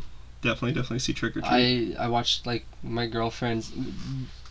I kind of fell out of horror movies because I was so preoccupied with, like, music and everything else, and I didn't really, like, watch too many movies. Yeah. But when I started dating my girlfriend, she started bringing more and more to my attention. Yeah. And she made me watch Trick or Treat with her last Halloween, maybe? Yeah. Like, in the spring or something. I really liked it. Yeah, to me that's the perfect Halloween movie. It feels like the way it runs together, it feels like a bunch of different stories run into one, but like there's humor to it. Yeah. And that's like my favorite, like, horror movies is like ones with like well done humor too. Right? I did a whole section of comedy horror because that's the best to me. That's the most, like, if you don't like horror movies, you can still have fun with comedy horror. If you love horror movies, like, it's just the funnest thing ever. But that's, definitely Trick or Treat has some comedy elements. I think that's one, like, for people, like, I have people message, like, why, one of the reasons why, like, I started the blog too is that I have people who message me on Facebook who would be like, hey, do you have any, like, recommend, because everyone knows that I'm just like a dork and I see everything. it's what I do. Everyone has their thing. I've always watched movies and I really, really love horror movies, so like everyone would, I have people who like message me like, what should I watch this Halloween or whatever, or like, what should we watch, we're looking for something scary, and like the number one thing I can say to anybody who hasn't seen it, like, and even if you don't really like horror movies, I think Trick or Treat, you'll find something that you like in it. Definitely, like, there's something there for everybody. Yeah, I agree with that. But and like that's where comedy horror comes in, where, like, you know, I don't know if a lot of people consider Shaun of the Dead a horror movie. Have you seen Shaun of the Dead? I would definitely consider that a horror movie. Yeah, and it's perfect. I love that movie. Yeah, it's awesome, and it's got horror elements and like the whole zombie thing, and yeah, it's great. I love everything that those guys do. It's a really good ending too. Yep, super good ending. That I actually put it here. It was I brought it over for you. Drag Me to Hell. Yeah. Have you seen it? I haven't. I heard it's kind of funny though. It's very funny. It's Sam Raimi. Yeah. Like, so, and that's the Evil Dead guy, yeah, and he did the Spider-Man movies, but to me, that was Sam Raimi's return to horror after I don't even know how many years it had passed that since he had done a horror movie, but like he became established with the Evil Dead movies, and he has his own style where like Evil Dead 2 is a straight up comedy horror. Mm-hmm. Like it's just one of my favorite movies. It's just balls out crazy, but I have a special connection with Drag Me to Hell because it was like 5 years ago when Morgan and I started dating. We were out on our first date or whatever, and we were like, I was all nervous, and she was kind of nervous. We're like, okay, well, let's go see a movie. It's like, what movies are there? And it was like, okay. I didn't like know her at the time. She didn't really know me, so it's like, do you want to go see The Proposal? And it's like this like romantic comedy with friggin' which I really Rhino. Liked, by the way. I haven't seen it. I haven't seen it, but it's like Ryan Reynolds and Sandra Bullock. Yeah, right? But it's like she was like, she told me this later, and it's true. Like that's kind of awkward going to a movie like that on your first date. So she's like, well, let me go see Drag Me to Hell. Yeah. And I was just like, okay, like I was like a closet horror fan then, because I don't know, like I didn't think that she would be cool with me opening up about that I love horror movies. Like there's like somebody comes over and you have like all of these like serial killer figures with like chainsaws and shit. Yeah, like I wasn't ready to share that part of me yet, and it's like a podcast I listen to like religiously. It's called The Bloodcast. It's very, very good. Like it's my favorite horror podcast, but the one host, Ryan Turk, he runs the website Shock Teddy Drop. I think it's a horror website, and he has, in one episode they're talking about, they call it going full chicken bone, and it's where like he, when he was, it's just a short story where he was in high school and he was like the horror nerd or whatever, and he was the artsy guy or whatever, and there was a girl who was like the cheerleader type that he had a huge crush on, but like was totally out of his league or whatever, and like she was in art class with her. And she would always go over and like, oh, you got really nice art. Like she like really liked all of his artwork. He'd do comic book stuff or whatever. And then so he was thinking like they had to do like a final project. And he's like, I'm gonna get really awesome at this one. And he, you haven't seen the original Texas Chainsaw Massacre? Not the originals. No. Okay, well, like in the original, like when they go into the house, there's like bones all over the house. Like they have like kind of like the remake. Yeah, like they have that, but like there's like when they're like, you know, they're cannibals and like they sit around the table and they got like bones on their plate or whatever. So he made like a 3D, what's that called? Diorama? Diorama of, he got his mom to, he's like, Mom, I need you to clean off this chicken, and she got all the chicken bones, and he made, like, hands coming out and everything made of bones, and he, like, brought it to class thing, and he's like, oh, she's gonna love this, and then, like, she saw him, was totally creeped out by it, and never talked to him again. So that's what they, on the podcast, they talk about, like, what was the first time you went full chicken bone? And so back to my story, like, we both saw Dragging Me to Hell, and when you watch it, like, it's balls out crazy, like, it's awesome, like, but it's, super gory, like, there's, but it's lots of gross out horror, which I like. Like, I like stuff like Evil Dead or whatever. But we both left the movie and we were just like, that sucked. And like, well, she said that she like didn't like it or whatever. And like, cause like, it's one of those things where it's like you don't want to save it. It's the first date. I really like that. You're a fucking weirdo. But, yeah. And then I think it was like a year later after like we got to know each other, like she like told me, she's like, I actually really like that movie. I was like, I love that movie. Like, it's so awesome. And then now we rewatch like every Halloween. But that was like awesome. My segue. I was like, yeah, I really like horror movies. She's like, cool, I like them too. And now she's my number one companion to watch horror movies with. That's a good story. Yeah. So that was kind of me going half chicken bone. So have you ever watched Dexter? Yeah. Yeah, I watched it till the last episode, but I didn't watch the last episode. Purposely? Yeah, I can't do it. Really? Yeah. I'm on the 7th season, and I've heard nothing but bad things about the last episode, but I feel like it's one of those things where I'm like, it can't be as bad as people say. Yeah, I don't know, like, yeah. Well, if you're not finished, I'm not going to say it, but like, I kind of fell out of it near the...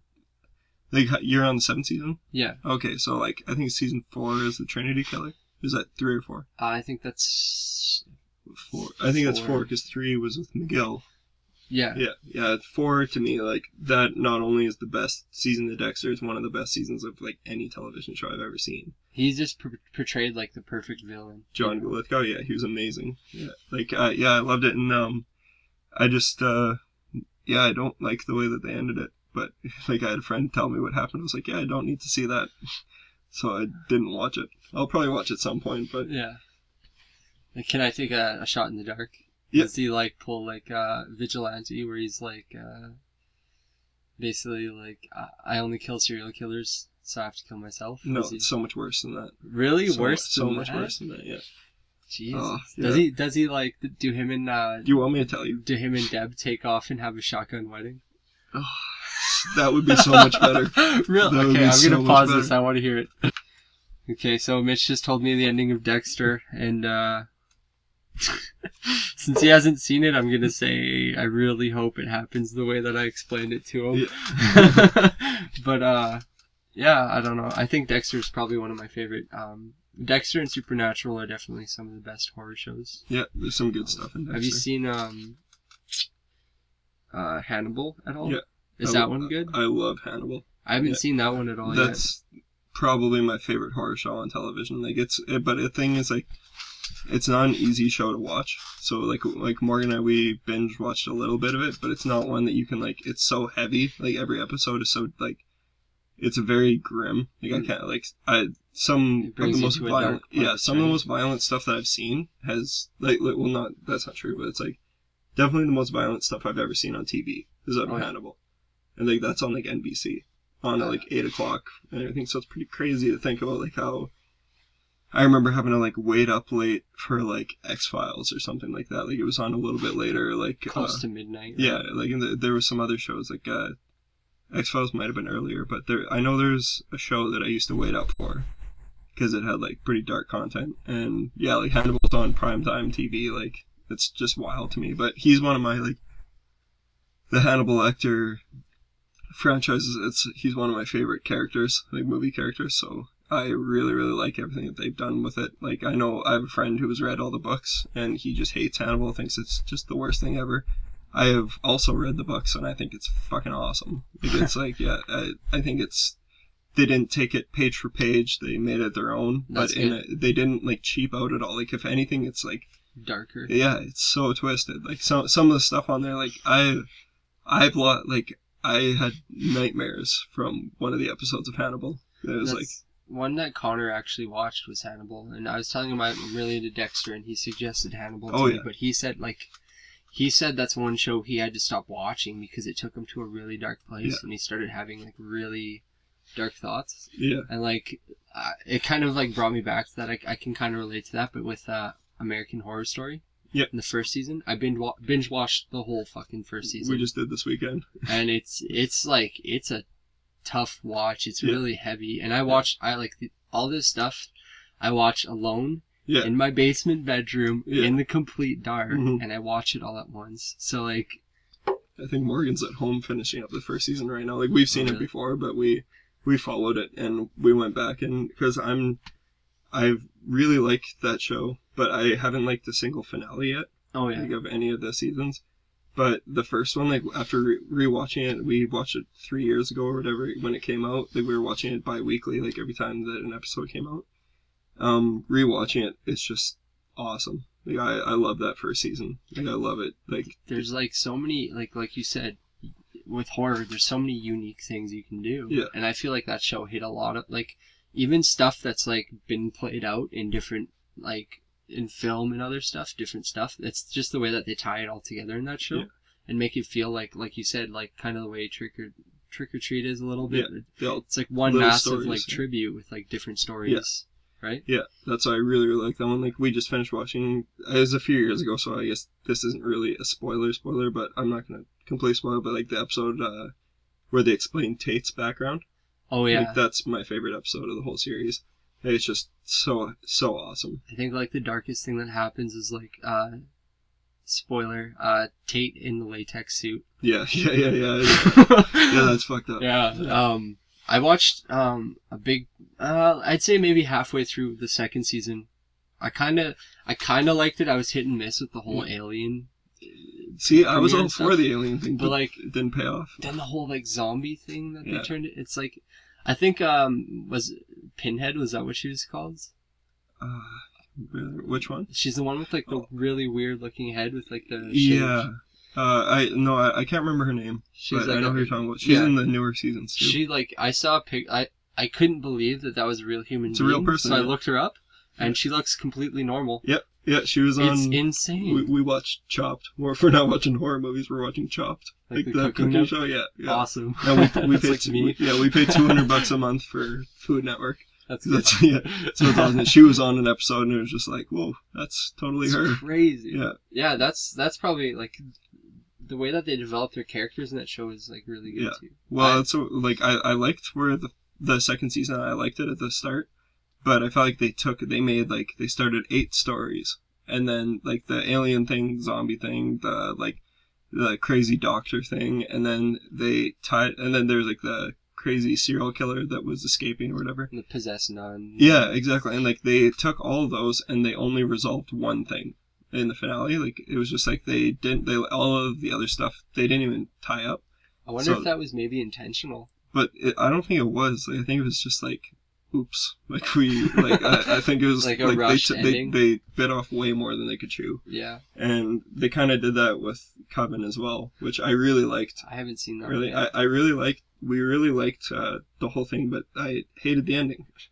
And not to sound like I always hate on, like, finales or whatever, because, like, Hannibal season 1 and 2 were phenomenal finales. Like, they were just like, like how you were saying with, Amazing Spider-Man 2, how you, like, shed a tear. Yeah. In season 2 of Hannibal, like, my mom had already watched it, and she came in while Morgan and I were watching it.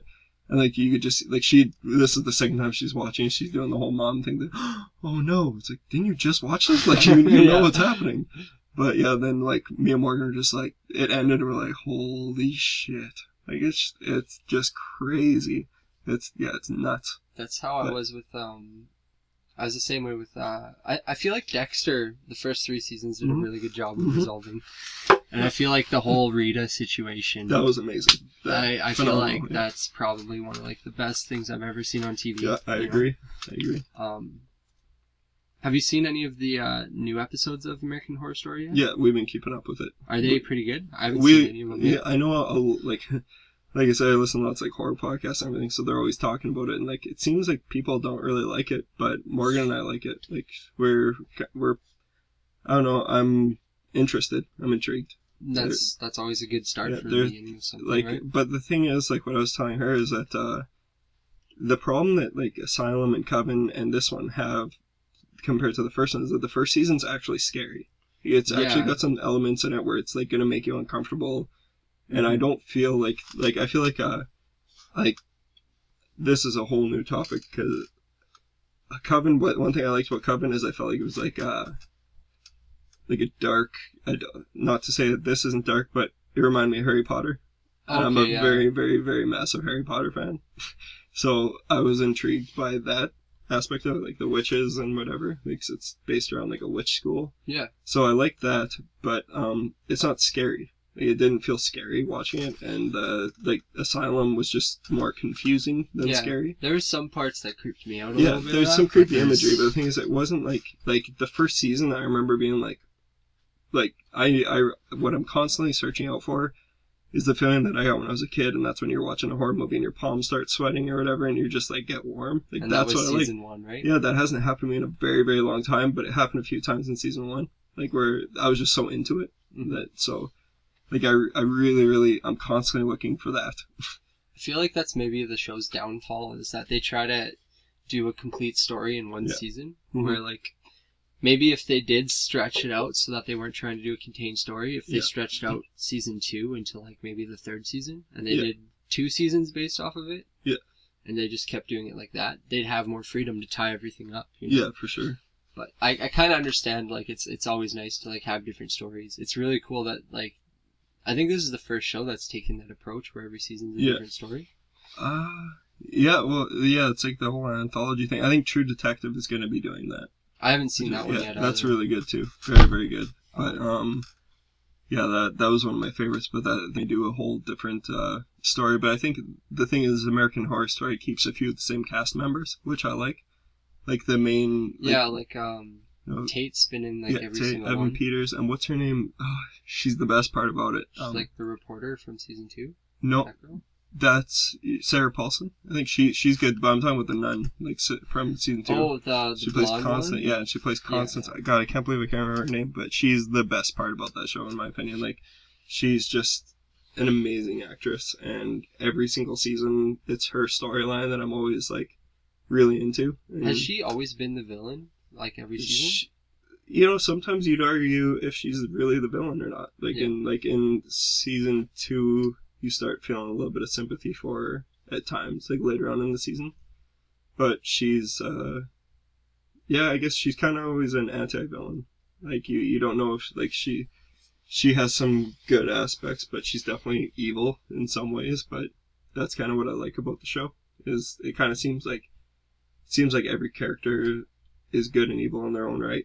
Oh yeah. Tate is, spoiler alert, is shoots up a school, but yet the whole season you're really I liked his story of the first season. Yeah. So yeah, I know that's what the show makes you feel things. Did you have any more movies to talk about? I kind of switched over to TV. Sorry. Well, I'll just I wrote down some of my favorite horror movies that if you haven't seen, you should. I wrote top 5, but I see probably 12 here. Give me 12. We'll do top 10. I think it might be.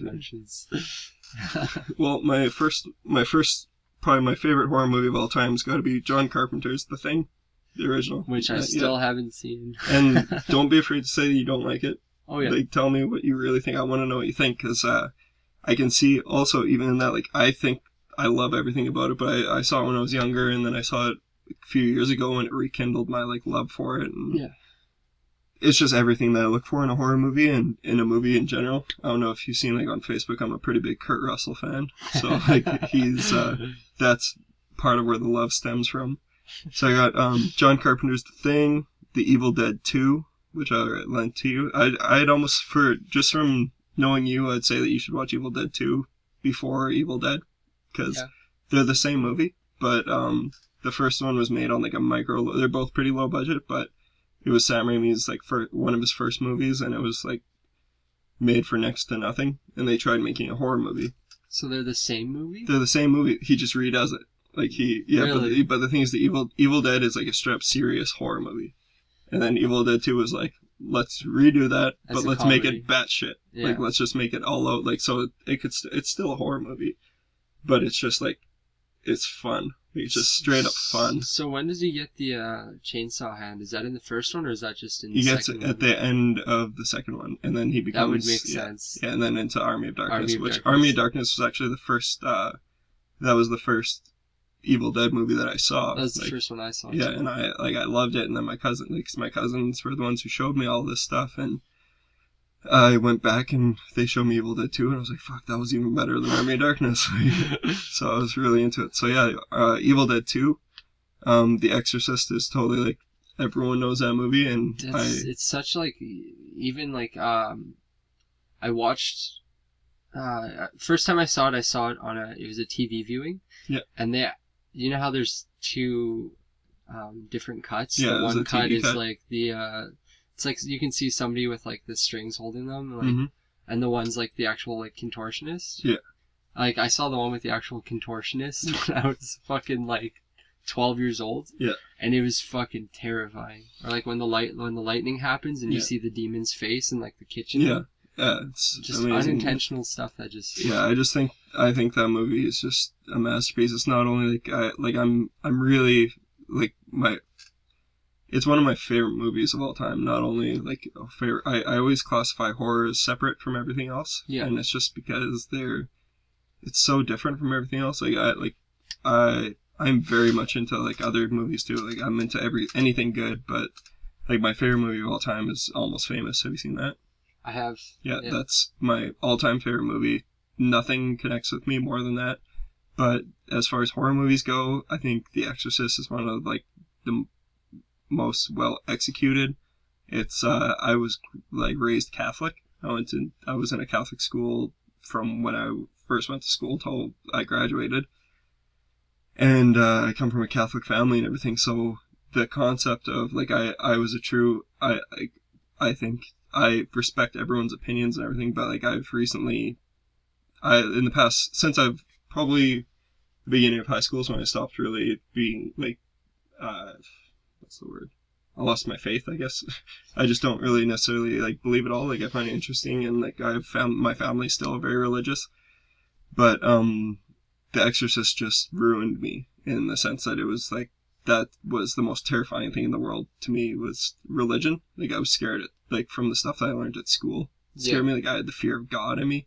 Yeah. So seeing a movie like that was like just the craziest thing that had ever happened to me at the time. So. I saw it at a time where I believed it all. So seeing something like that, like, and I don't look down on people for thinking differently, but it's just my personal beliefs that I think there's rational explanations for everything. Oh yeah. But like that movie ruined me, and I still watch it and I find something that I love about it every time, and like it brings me back to the time when I was like believed everything that I was told, and that's why that movie resonates so well with me. It's kind of like a turning point in religion for you. Yeah. For me, my turning point was when I started finding out that Catholic priests were touching little boys. Yeah. But, The Exorcist was definitely there too. No, I remember my brother, we went to a Catholic elementary school, and we only went there for 1 year. I went to a public school most of my life for elementary. Yeah. And grade 8, I went to a Catholic school, and my brother was in grade 6, and... We were at the communion ceremony where, like, they bless you or they give you communion, right? Yeah. My brother went and he got communion, so he got, like, the bread and stuff. Yeah. And he ate it. And his teacher called him out in front of the whole school and, like, called him a bastard. Really?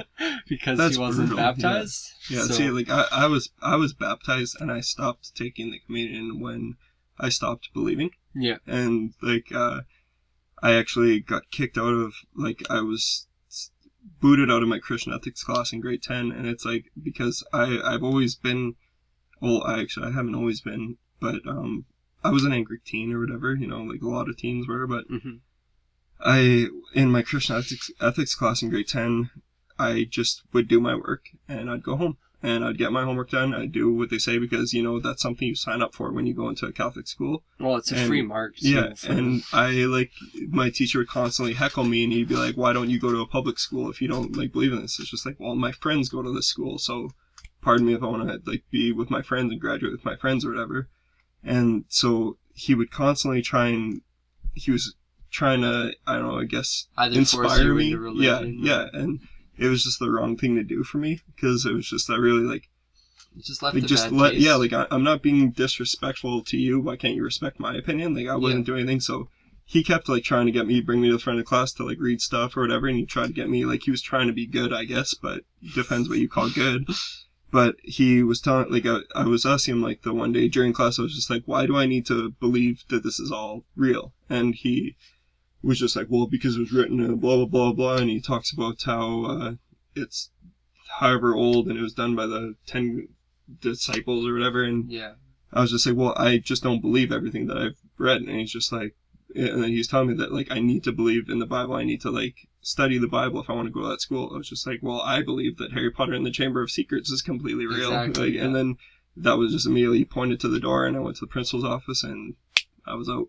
They kicked you out of the school? Out of the class, yes. Yeah. They told me that, like, because I went to Holy Cross at the time, he's like, well, why don't you go to Walter Murray? I was like, my friends go here. Like, so I just went to a different class, and I just kept my head down and did what I wanted to do. So, like, that's one thing that I, like, was really, I didn't like for most of it, was the whole Christian ethics thing. But in grade 12, I actually really enjoyed it because I had a Christian ethics teacher. Yeah.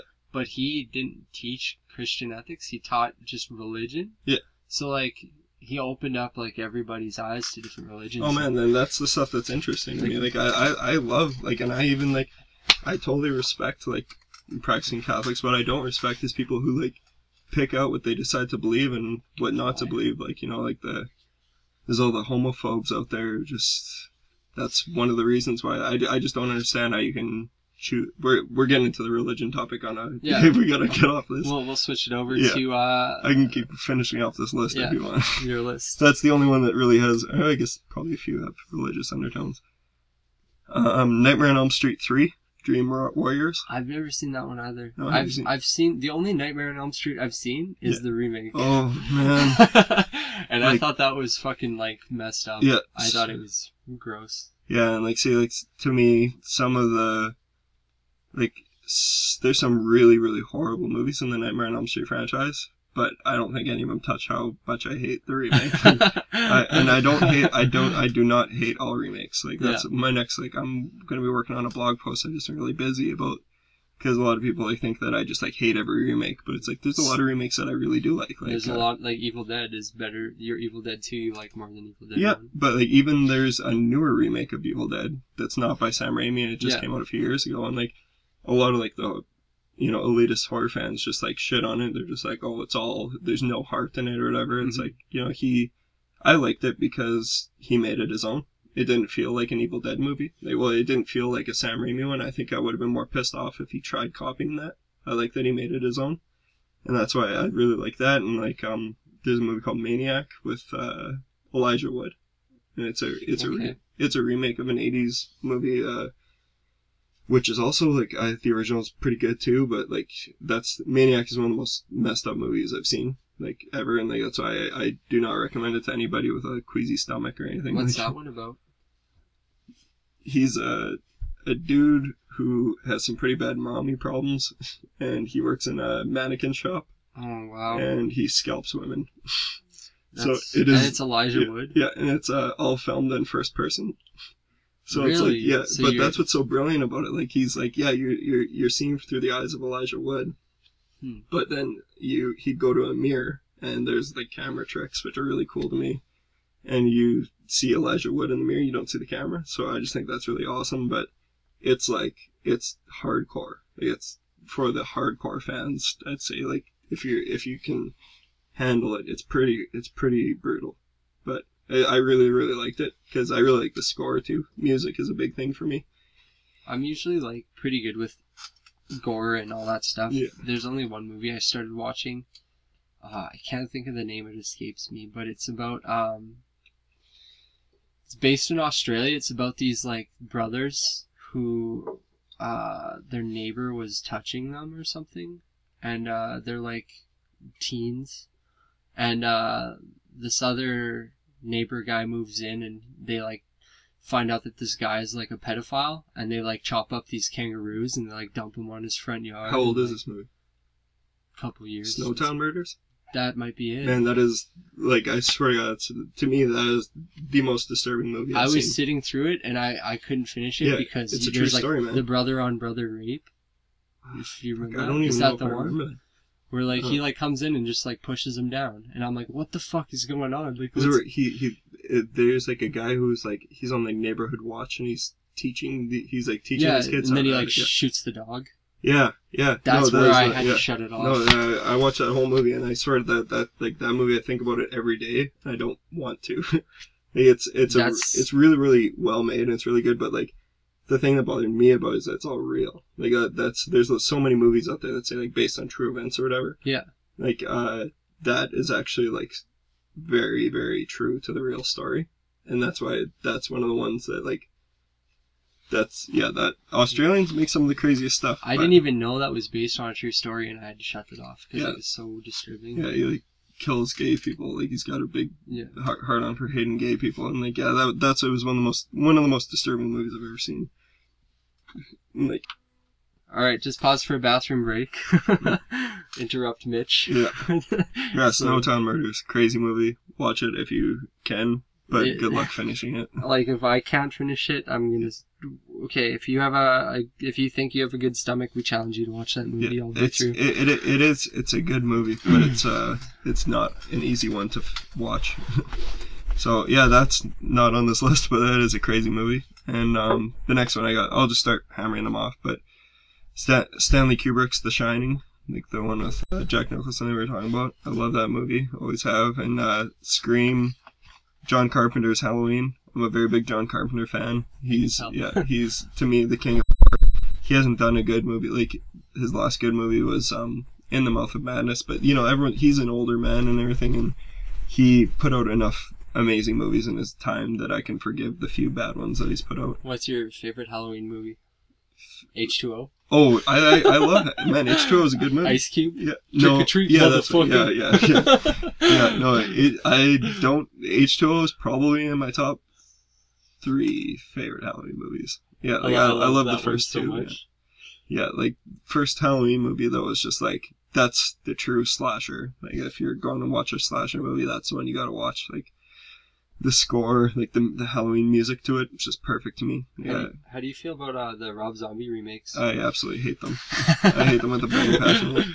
That's a prime example of what I hate about bad remakes. Yeah. Well, it's that he could have made any movie that he wanted. Like, and I think Rob Zombie's a phenomenal director. I feel like he has a lot of good original ideas, and he should have just stuck with them. I really like Lords of Salem, which was his one last year. It's creepy. It's really atmospheric.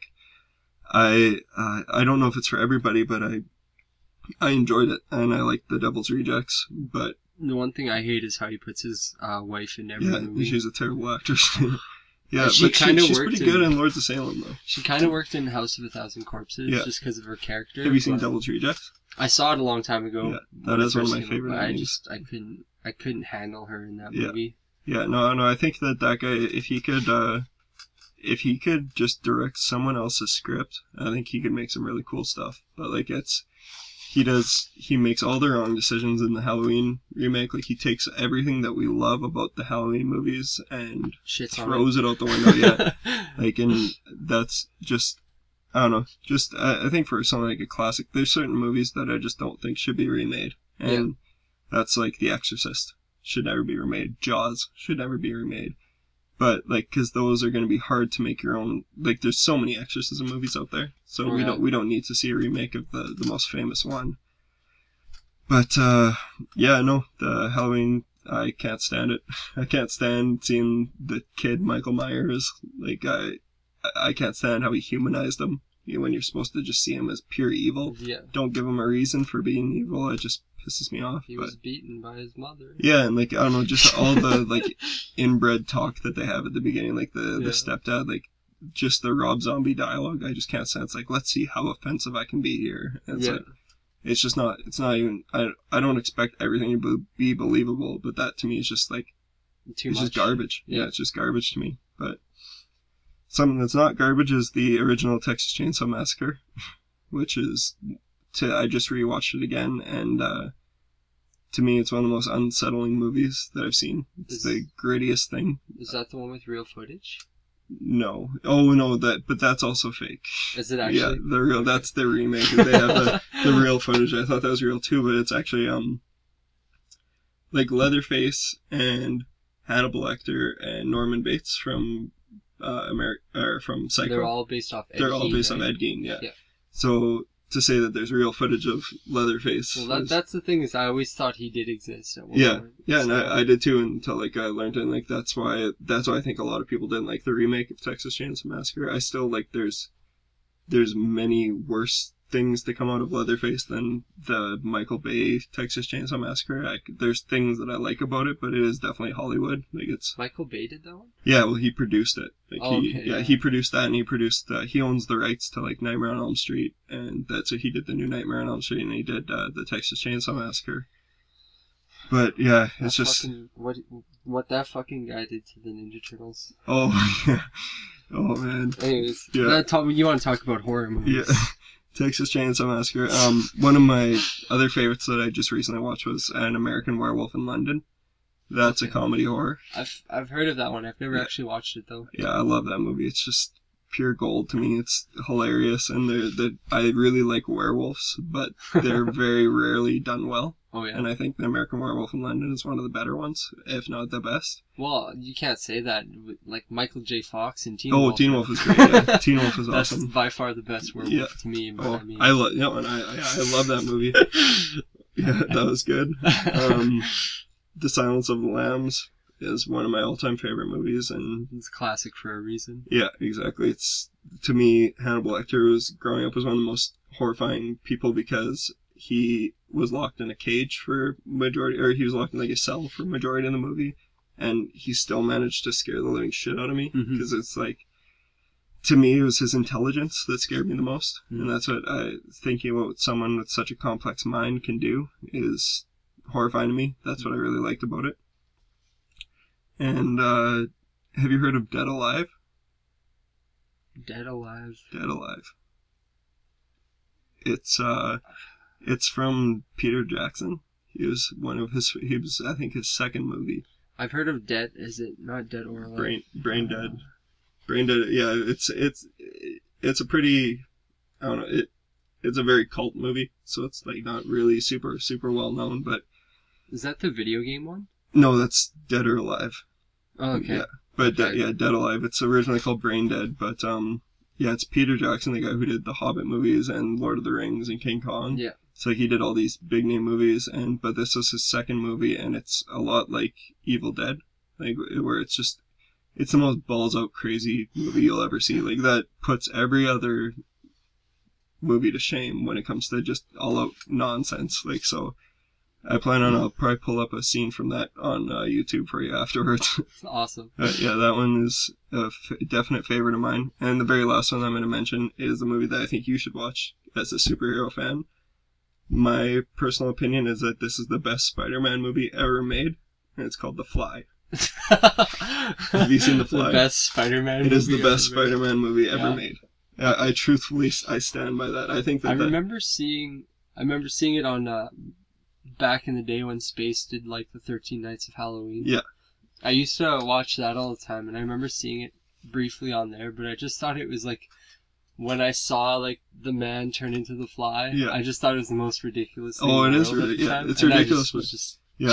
It's honestly it's such a good movie though. Like if you watch from the beginning and to the end, it's amazing. Yeah, that's a remake of like a 1950s movie, but that's also the movie. You know Jeff Goldblum. That's what I was gonna say. Like that's the movie where Jeff Goldblum decided that he's a sex symbol. And so there's tons of scenes of him with his shirt off doing crunches or whatever. So to me, like that is just. It's hilarious. It's pure entertainment. That's good. That's a good one. That's my list. And then, I'm trying to... If you're looking for something recent, I highly recommend The Conjuring. Did you get to that yet? I didn't get to it because you gave me a couple to watch before this so we could discuss them, and that was one of them. And I remember I was on Netflix flipping through it. The Conjuring was newly added. So I was like, okay, I'll watch that tomorrow or next week or whatever. Me and my girlfriend went on to watch it like a couple days ago, and it was taken off Netflix already. Really? So I don't know if it was maybe not supposed to be put up or what, but Yeah, I was a little bit pissed off because I could have bought it the day before. Yeah. And I was like, I remember seeing it on Netflix. Yeah. So yeah, I'll lend that to you if you ever want to watch it, because that's definitely a great movie. I might end up just buying it because it's fairly cheap now. Yeah, definitely. So. I'd definitely recommend. But like it's about as good as a haunted house movie gets. That's but it's so much more than that too. It's Ed and Lorraine Warren's story too, eh? Yeah. Oh man, there's so much I was going to talk about, like the book, The Demonologist. Have you heard of that? Oh, I might have. It's we can keep going. I can make it to two parts or whatever, as long as you have time for it. It doesn't matter. Yeah, well, yeah. But The Demonologist is a book of all the cases of Ed and Lorraine Warren. Like it's like because they're real people, hey? Yeah, like they have Annabelle. So like it's the first story I think in it is the Annabelle story, and then there's like the Conjuring House they did, the Amityville Horror. Yeah. And see, that's the thing is like I love reading it, like because I just think that they're really cool stories, but I have a tough time believing a lot of it because some of it's just like, I don't know, I've gone my whole life of being like a paranoid kid and like believing it. Like I said, I don't disrespect people for believing it, but I just, it doesn't resonate with me. I see them as entertainment, and I think so. Like when they say based on a true story in the Conjuring trailer, and then there's a girl getting held up by a ghost by her hair, I have a tough time believing that. Yeah. She's like thrown across the room, but it's a really entertaining story, and I really like that, and I recommend people read that for sure. And I got a copy of that if you ever want to borrow it. That's The Demonologist? Yeah. Is it like a pretty big book? It's pretty small. It's about that big. Okay. But so it's about an inch and a half bit thick. But they're all just short stories, but of just like the accounts of things that they've endured, I guess. I saw Annabelle recently, which like there's a scene in that movie that is like the first time in a long time there's a horror movie that made me go like, holy fuck. Yeah. And like so that movie wasn't scary. Yeah. But it was like the one scene I was just like, holy fuck, I can't believe they went there. Yeah. But have you ever seen the show called Paranormal State? Yeah. That's my first experience with like Lorraine Warren. Okay, I love that TV show. Yeah. She's like her and Chip Coffey are like the. She's on it a lot. The mediums. Oh, yeah, cool. She's on like if you rewatch it at all. I don't know. It used to be on Netflix. I've seen a little bit, but yeah. But I've seen pretty much every episode. I was gonna buy it again on eBay recently, but I forgot to. It's a super entertaining to me. It's like, because they approach it, like, it's all, like, real. You don't, like, it's not like, those ghost hunter shows where they're like, oh, did you hear that? Yeah. It's like, ghost douches actually, like, well, there is a presence here. We can feel it, and we can do everything we can to help it. This is the story. But they don't, like, fake anything, right? Yeah. And that's what I really like about that one. But she's in it a lot, so. Yeah, she makes, like, a brief cameo in The Conjuring, too. Like, there's, at the beginning, like, the people who are playing Ed and Lorraine Warren, they're talking to a class, and you can see her, she's in the crowd, like she's sitting there, so it's like, that's really cool, and I'm definitely really interested in them. Like, I love the movie The Conjuring. Like, I think it's one of the best, if not the best, Hollywood, like, movie to come to theaters, and because there's so many, like, The Loved Ones didn't come to theaters here. They're all straight to video. Yeah, and I think The Conjuring is one of the better ones I've seen in a very long time. Same with, just a quick shout to The Babadook. Have you heard of that? Sounds ridiculous, hey?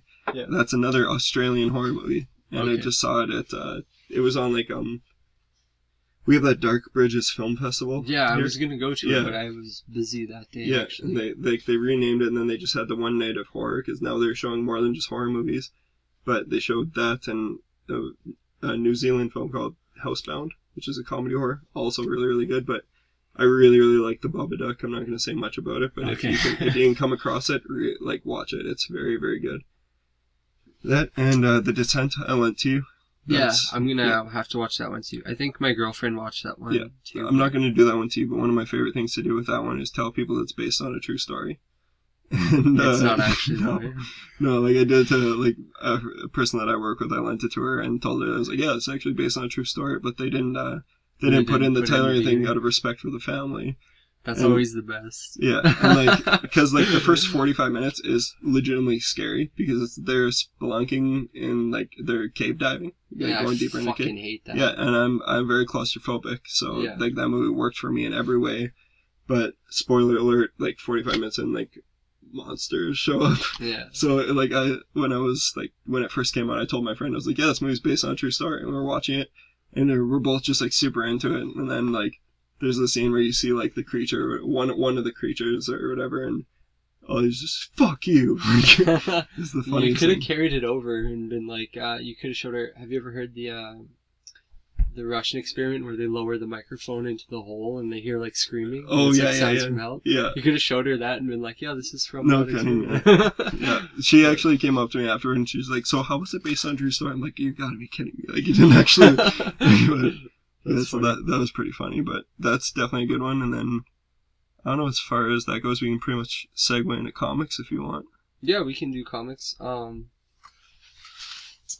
I've actually been a huge fan of, I would say my favorite horror writer recently is Scott Snyder. Yeah, big fan as well. And one of the thing that got me into his horror was Swamp Thing, because I always liked the idea of Swamp Thing, but I always thought it was kind of like a lame execution, I guess, for the most part. It's just like a guy just like covered in plants and shit. Yeah. And like, but like reading the new 52 one, it actually like opened me up completely to the character, and now like I have a shrine to him in my fucking thing. Yeah. He's like one of my favorite characters now because Scott Snyder did such a good job with him. And like something as simple as like writing a script that says every person that encounters the rot has a backwards head. Yeah.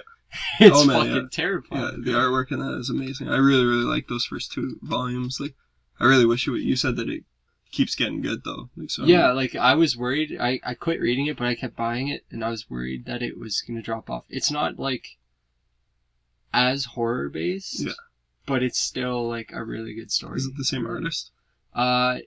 I think it was for a little bit, and then it switches off to a different guy. But his art's still really good. Yeah, because the art in the first two volumes was awesome. Have you? He was at the Regina Expo. I was gonna drive out to get him to do a commission for me, but it's like it was $500 for a commission. Oh yeah, that'd be nuts. I was like, yeah. So you haven't read like the Alan Moore Swamp Thing? I have some of the Alan Moore Swamp Thing. Yeah.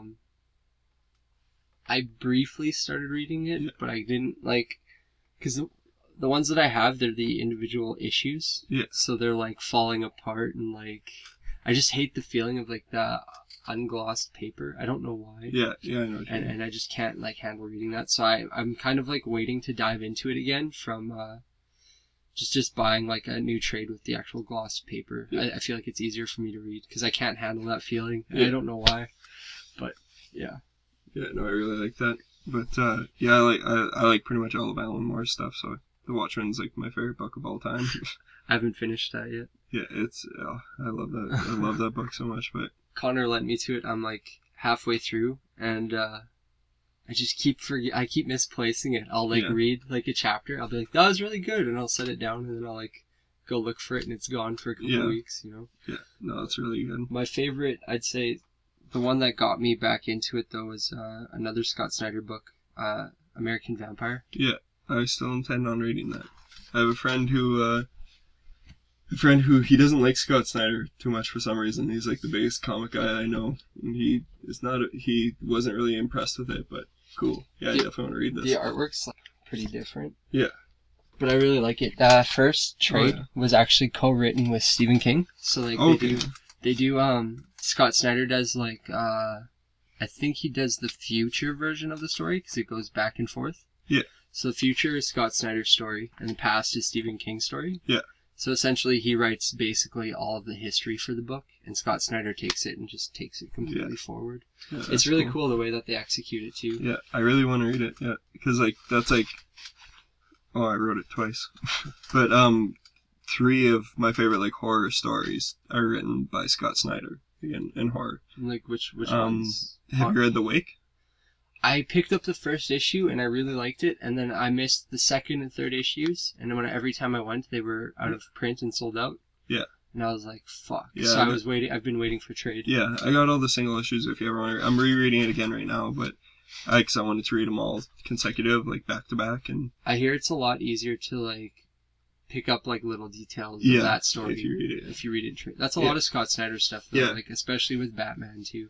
Yeah, oh yeah, that's things like, I liked Batman, but I wasn't like, I'm not in love with I think he's an unreal horror writer, and that's what I want to read from him. Yeah. And that's why, like, it's not saying that the Batman's not good, but I like his horror stuff. Have you heard of Severance? I was actually going to pick it up on eBay. Yeah. They were sold out. It's deadly, man. Yeah. Just beautiful artwork, and it's just such a good story. That's, all of his stuff is basically like historical based. Yeah. Right? Yeah. So it's pretty wild. Yeah. I definitely recommend you checking that out. There's that, and then, didn't he do one called Haunted or something too, or is that somebody else? I don't know if that was him, but I haven't read it if it was him. But for me, like Scott Snyder, Severance, The Wake, and Witches. I really like the first issue. That's probably the best first issue of any comic I've read. Yeah, definitely for me in a very long time. Like, it's like I've had a brief break from comics because I've been so busy, and then I've fallen so far behind on, like, The Walking Dead and everything, and, but... Yeah, I was sucked in. Like, I really, really, really enjoyed that first issue. The first and I can't wait to see where it goes. Yeah, just got me hooked. Yeah, no, I'm really into it. It's exactly what you want. I feel like you can take that first trade with you for sure. You want. Yeah, I'll give it a check out. You'll once you start reading it, make sure you have like maybe an hour because you'll zoom through it in an hour. Yeah, I always read trades like that's one story where like you can't put it down if you start it. Yeah. So. Cool. Yeah, I'll definitely check that out. And then I have, like Alan Moore's Swamp Thing I really enjoyed. It's been a while since I read it, but I like that. And I like Scott Snyder's run, what he was involved in, what we were just talking about. And then the one that we already talked about is Lock and Key. Those are my horror comics, but you definitely got to read that. I know. That's the thing. There's so many movies for me to watch, so much stuff. Like, and then I'm also like a big gamer kid, too. Yeah. Like, I play video games all the time, too. So it's trying to, like... figure out when I have free time. It's like, do I draw for a bit now? Do I watch a movie? Do I read? I know what you mean. Right? I try to read comics because that's one thing that I buy for myself because I don't really waste a lot of money. I did this last paycheck because it was just my birthday, so I kind of splurged. Yeah, happy birthday, by the way. That was on Friday. Thanks, man. Yeah. But, I like bought a Walking Dead lamp. Okay. It's pretty cool. But, yeah, normally the only stuff I really buy for myself is comic books every Wednesday. So I have this thing where I have to get comics every Wednesday, and then if I don't have them finished, I can't buy them. You know? So like I have to read every comic that I buy before the next Wednesday. Yeah. So that's one thing that I've been trying to do. But I picked up this last week. There's one. It's actually... Are you familiar with this at all? No, when you said that, I was like... All I know about it is the, like, Melissa Joan Hart, Sabrina the Teenage Witch. Did you ever watch Sabrina the Teenage Witch when you were... Like, yeah, like when I was TV really, series? Really young, yeah. So, this book is actually way darker than I thought. Essentially, it kind of has the same vibe as Witches. Like, I kind of wish they would have spread it out a little bit more, because they kind of have the same feeling. Yeah. But basically... Sabrina's dad is, he's a warlock, and her mom's a mortal, and they have a child together. And you find out that the whole witch coven is actually like satanic worshippers. Yeah. So they make it seem like they're gonna like sacrifice her for some sort of ritual or use her for a ritual. Yeah. And mom gets really annoyed with it, obviously, and wants to save her daughter. Mm-hmm. So she grabs the baby and tries to make a run for it, and the dad like stops her and basically makes her go insane, throws her in an insane asylum, and Aunt Hilda and Aunt Zelda show up, and they like take care of Sabrina because the dad disappears. He gets like shunned for marrying a mortal. Yeah, that's like sweet. It's really dark. There's like lots of satanic stuff. There's lots of. Did you read the afterword or anything? Do they mention anything about Rosemary's Baby? They don't. No, because that's like the cover there is totally like a throwback to Rosemary, the cover of Rosemary's Baby. Oh, really? And all the stuff that you're talking about is themes out of the movie. So that's really cool that they like make it. This is the author of Afterlife with Archie. Yeah, so I haven't read that yet, but I haven't read that either. But I've heard it's really good. They did like I guess one of the Afterlife with Archie ones was like a test run to see if people liked it. Yeah. But they actually made this one basically Salem is a cat, like he got turned into a cat because he tried to replicate the like the end times. Yeah. Like the doomsday. So he tried to like kickstart it with magic. Yeah. So he got turned into a cat and stuff. That's cool. Yeah, I didn't expect that. Like when you said that you're like, yeah, I got the new Sabrina book. I'm like, okay.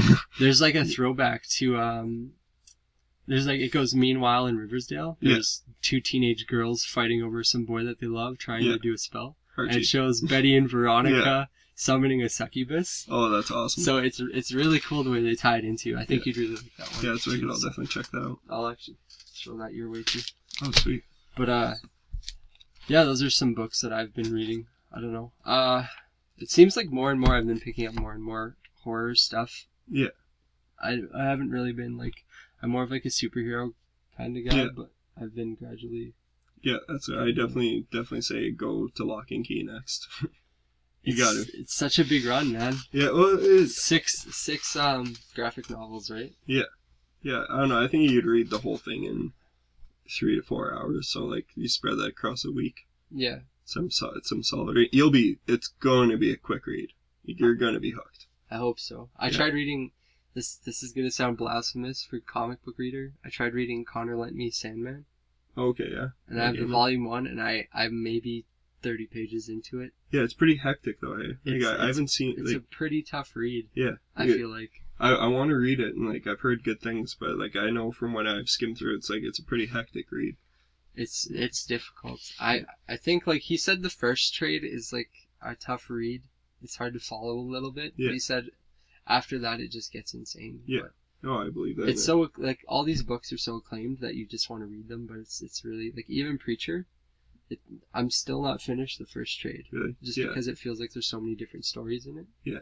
I plowed through that one. I don't know, I used to be really big into Garth Ennis, so I really liked it, but, yeah, it's got some crazy stuff in there. I was reading that one in, when we were on tour. Yeah. I brought it with me and I was reading it in the back of the van. Okay. And I remember stopping everything, being like, guys, you gotta check out this Artsface character. Oh, Artsface, yeah. I thought it was like the greatest thing in the world. Yeah. No, it's pretty crazy. Kyle had just discovered like Nirvana and shit too. Yeah. So like his origin was just a perfect gag. So. Yeah, it was awesome. Yeah. Yeah, very good stuff. Did you have anything else you wanted to talk about, or is that's pretty much it? What about you? I think that's pretty much it. I think we're solid 2 hours. Heading out to 2 hours, so that's like a perfect Halloween podcast. It's definitely better than I was expecting. So sure, I wish you could have gotten a couple stories, but at the same time, it's 2 hours. Yeah, there's so much more we could talk about. Maybe we'll do another one sometime. Yeah, for sure. It doesn't have to be Halloween to have a horror podcast. Yeah, have a good one.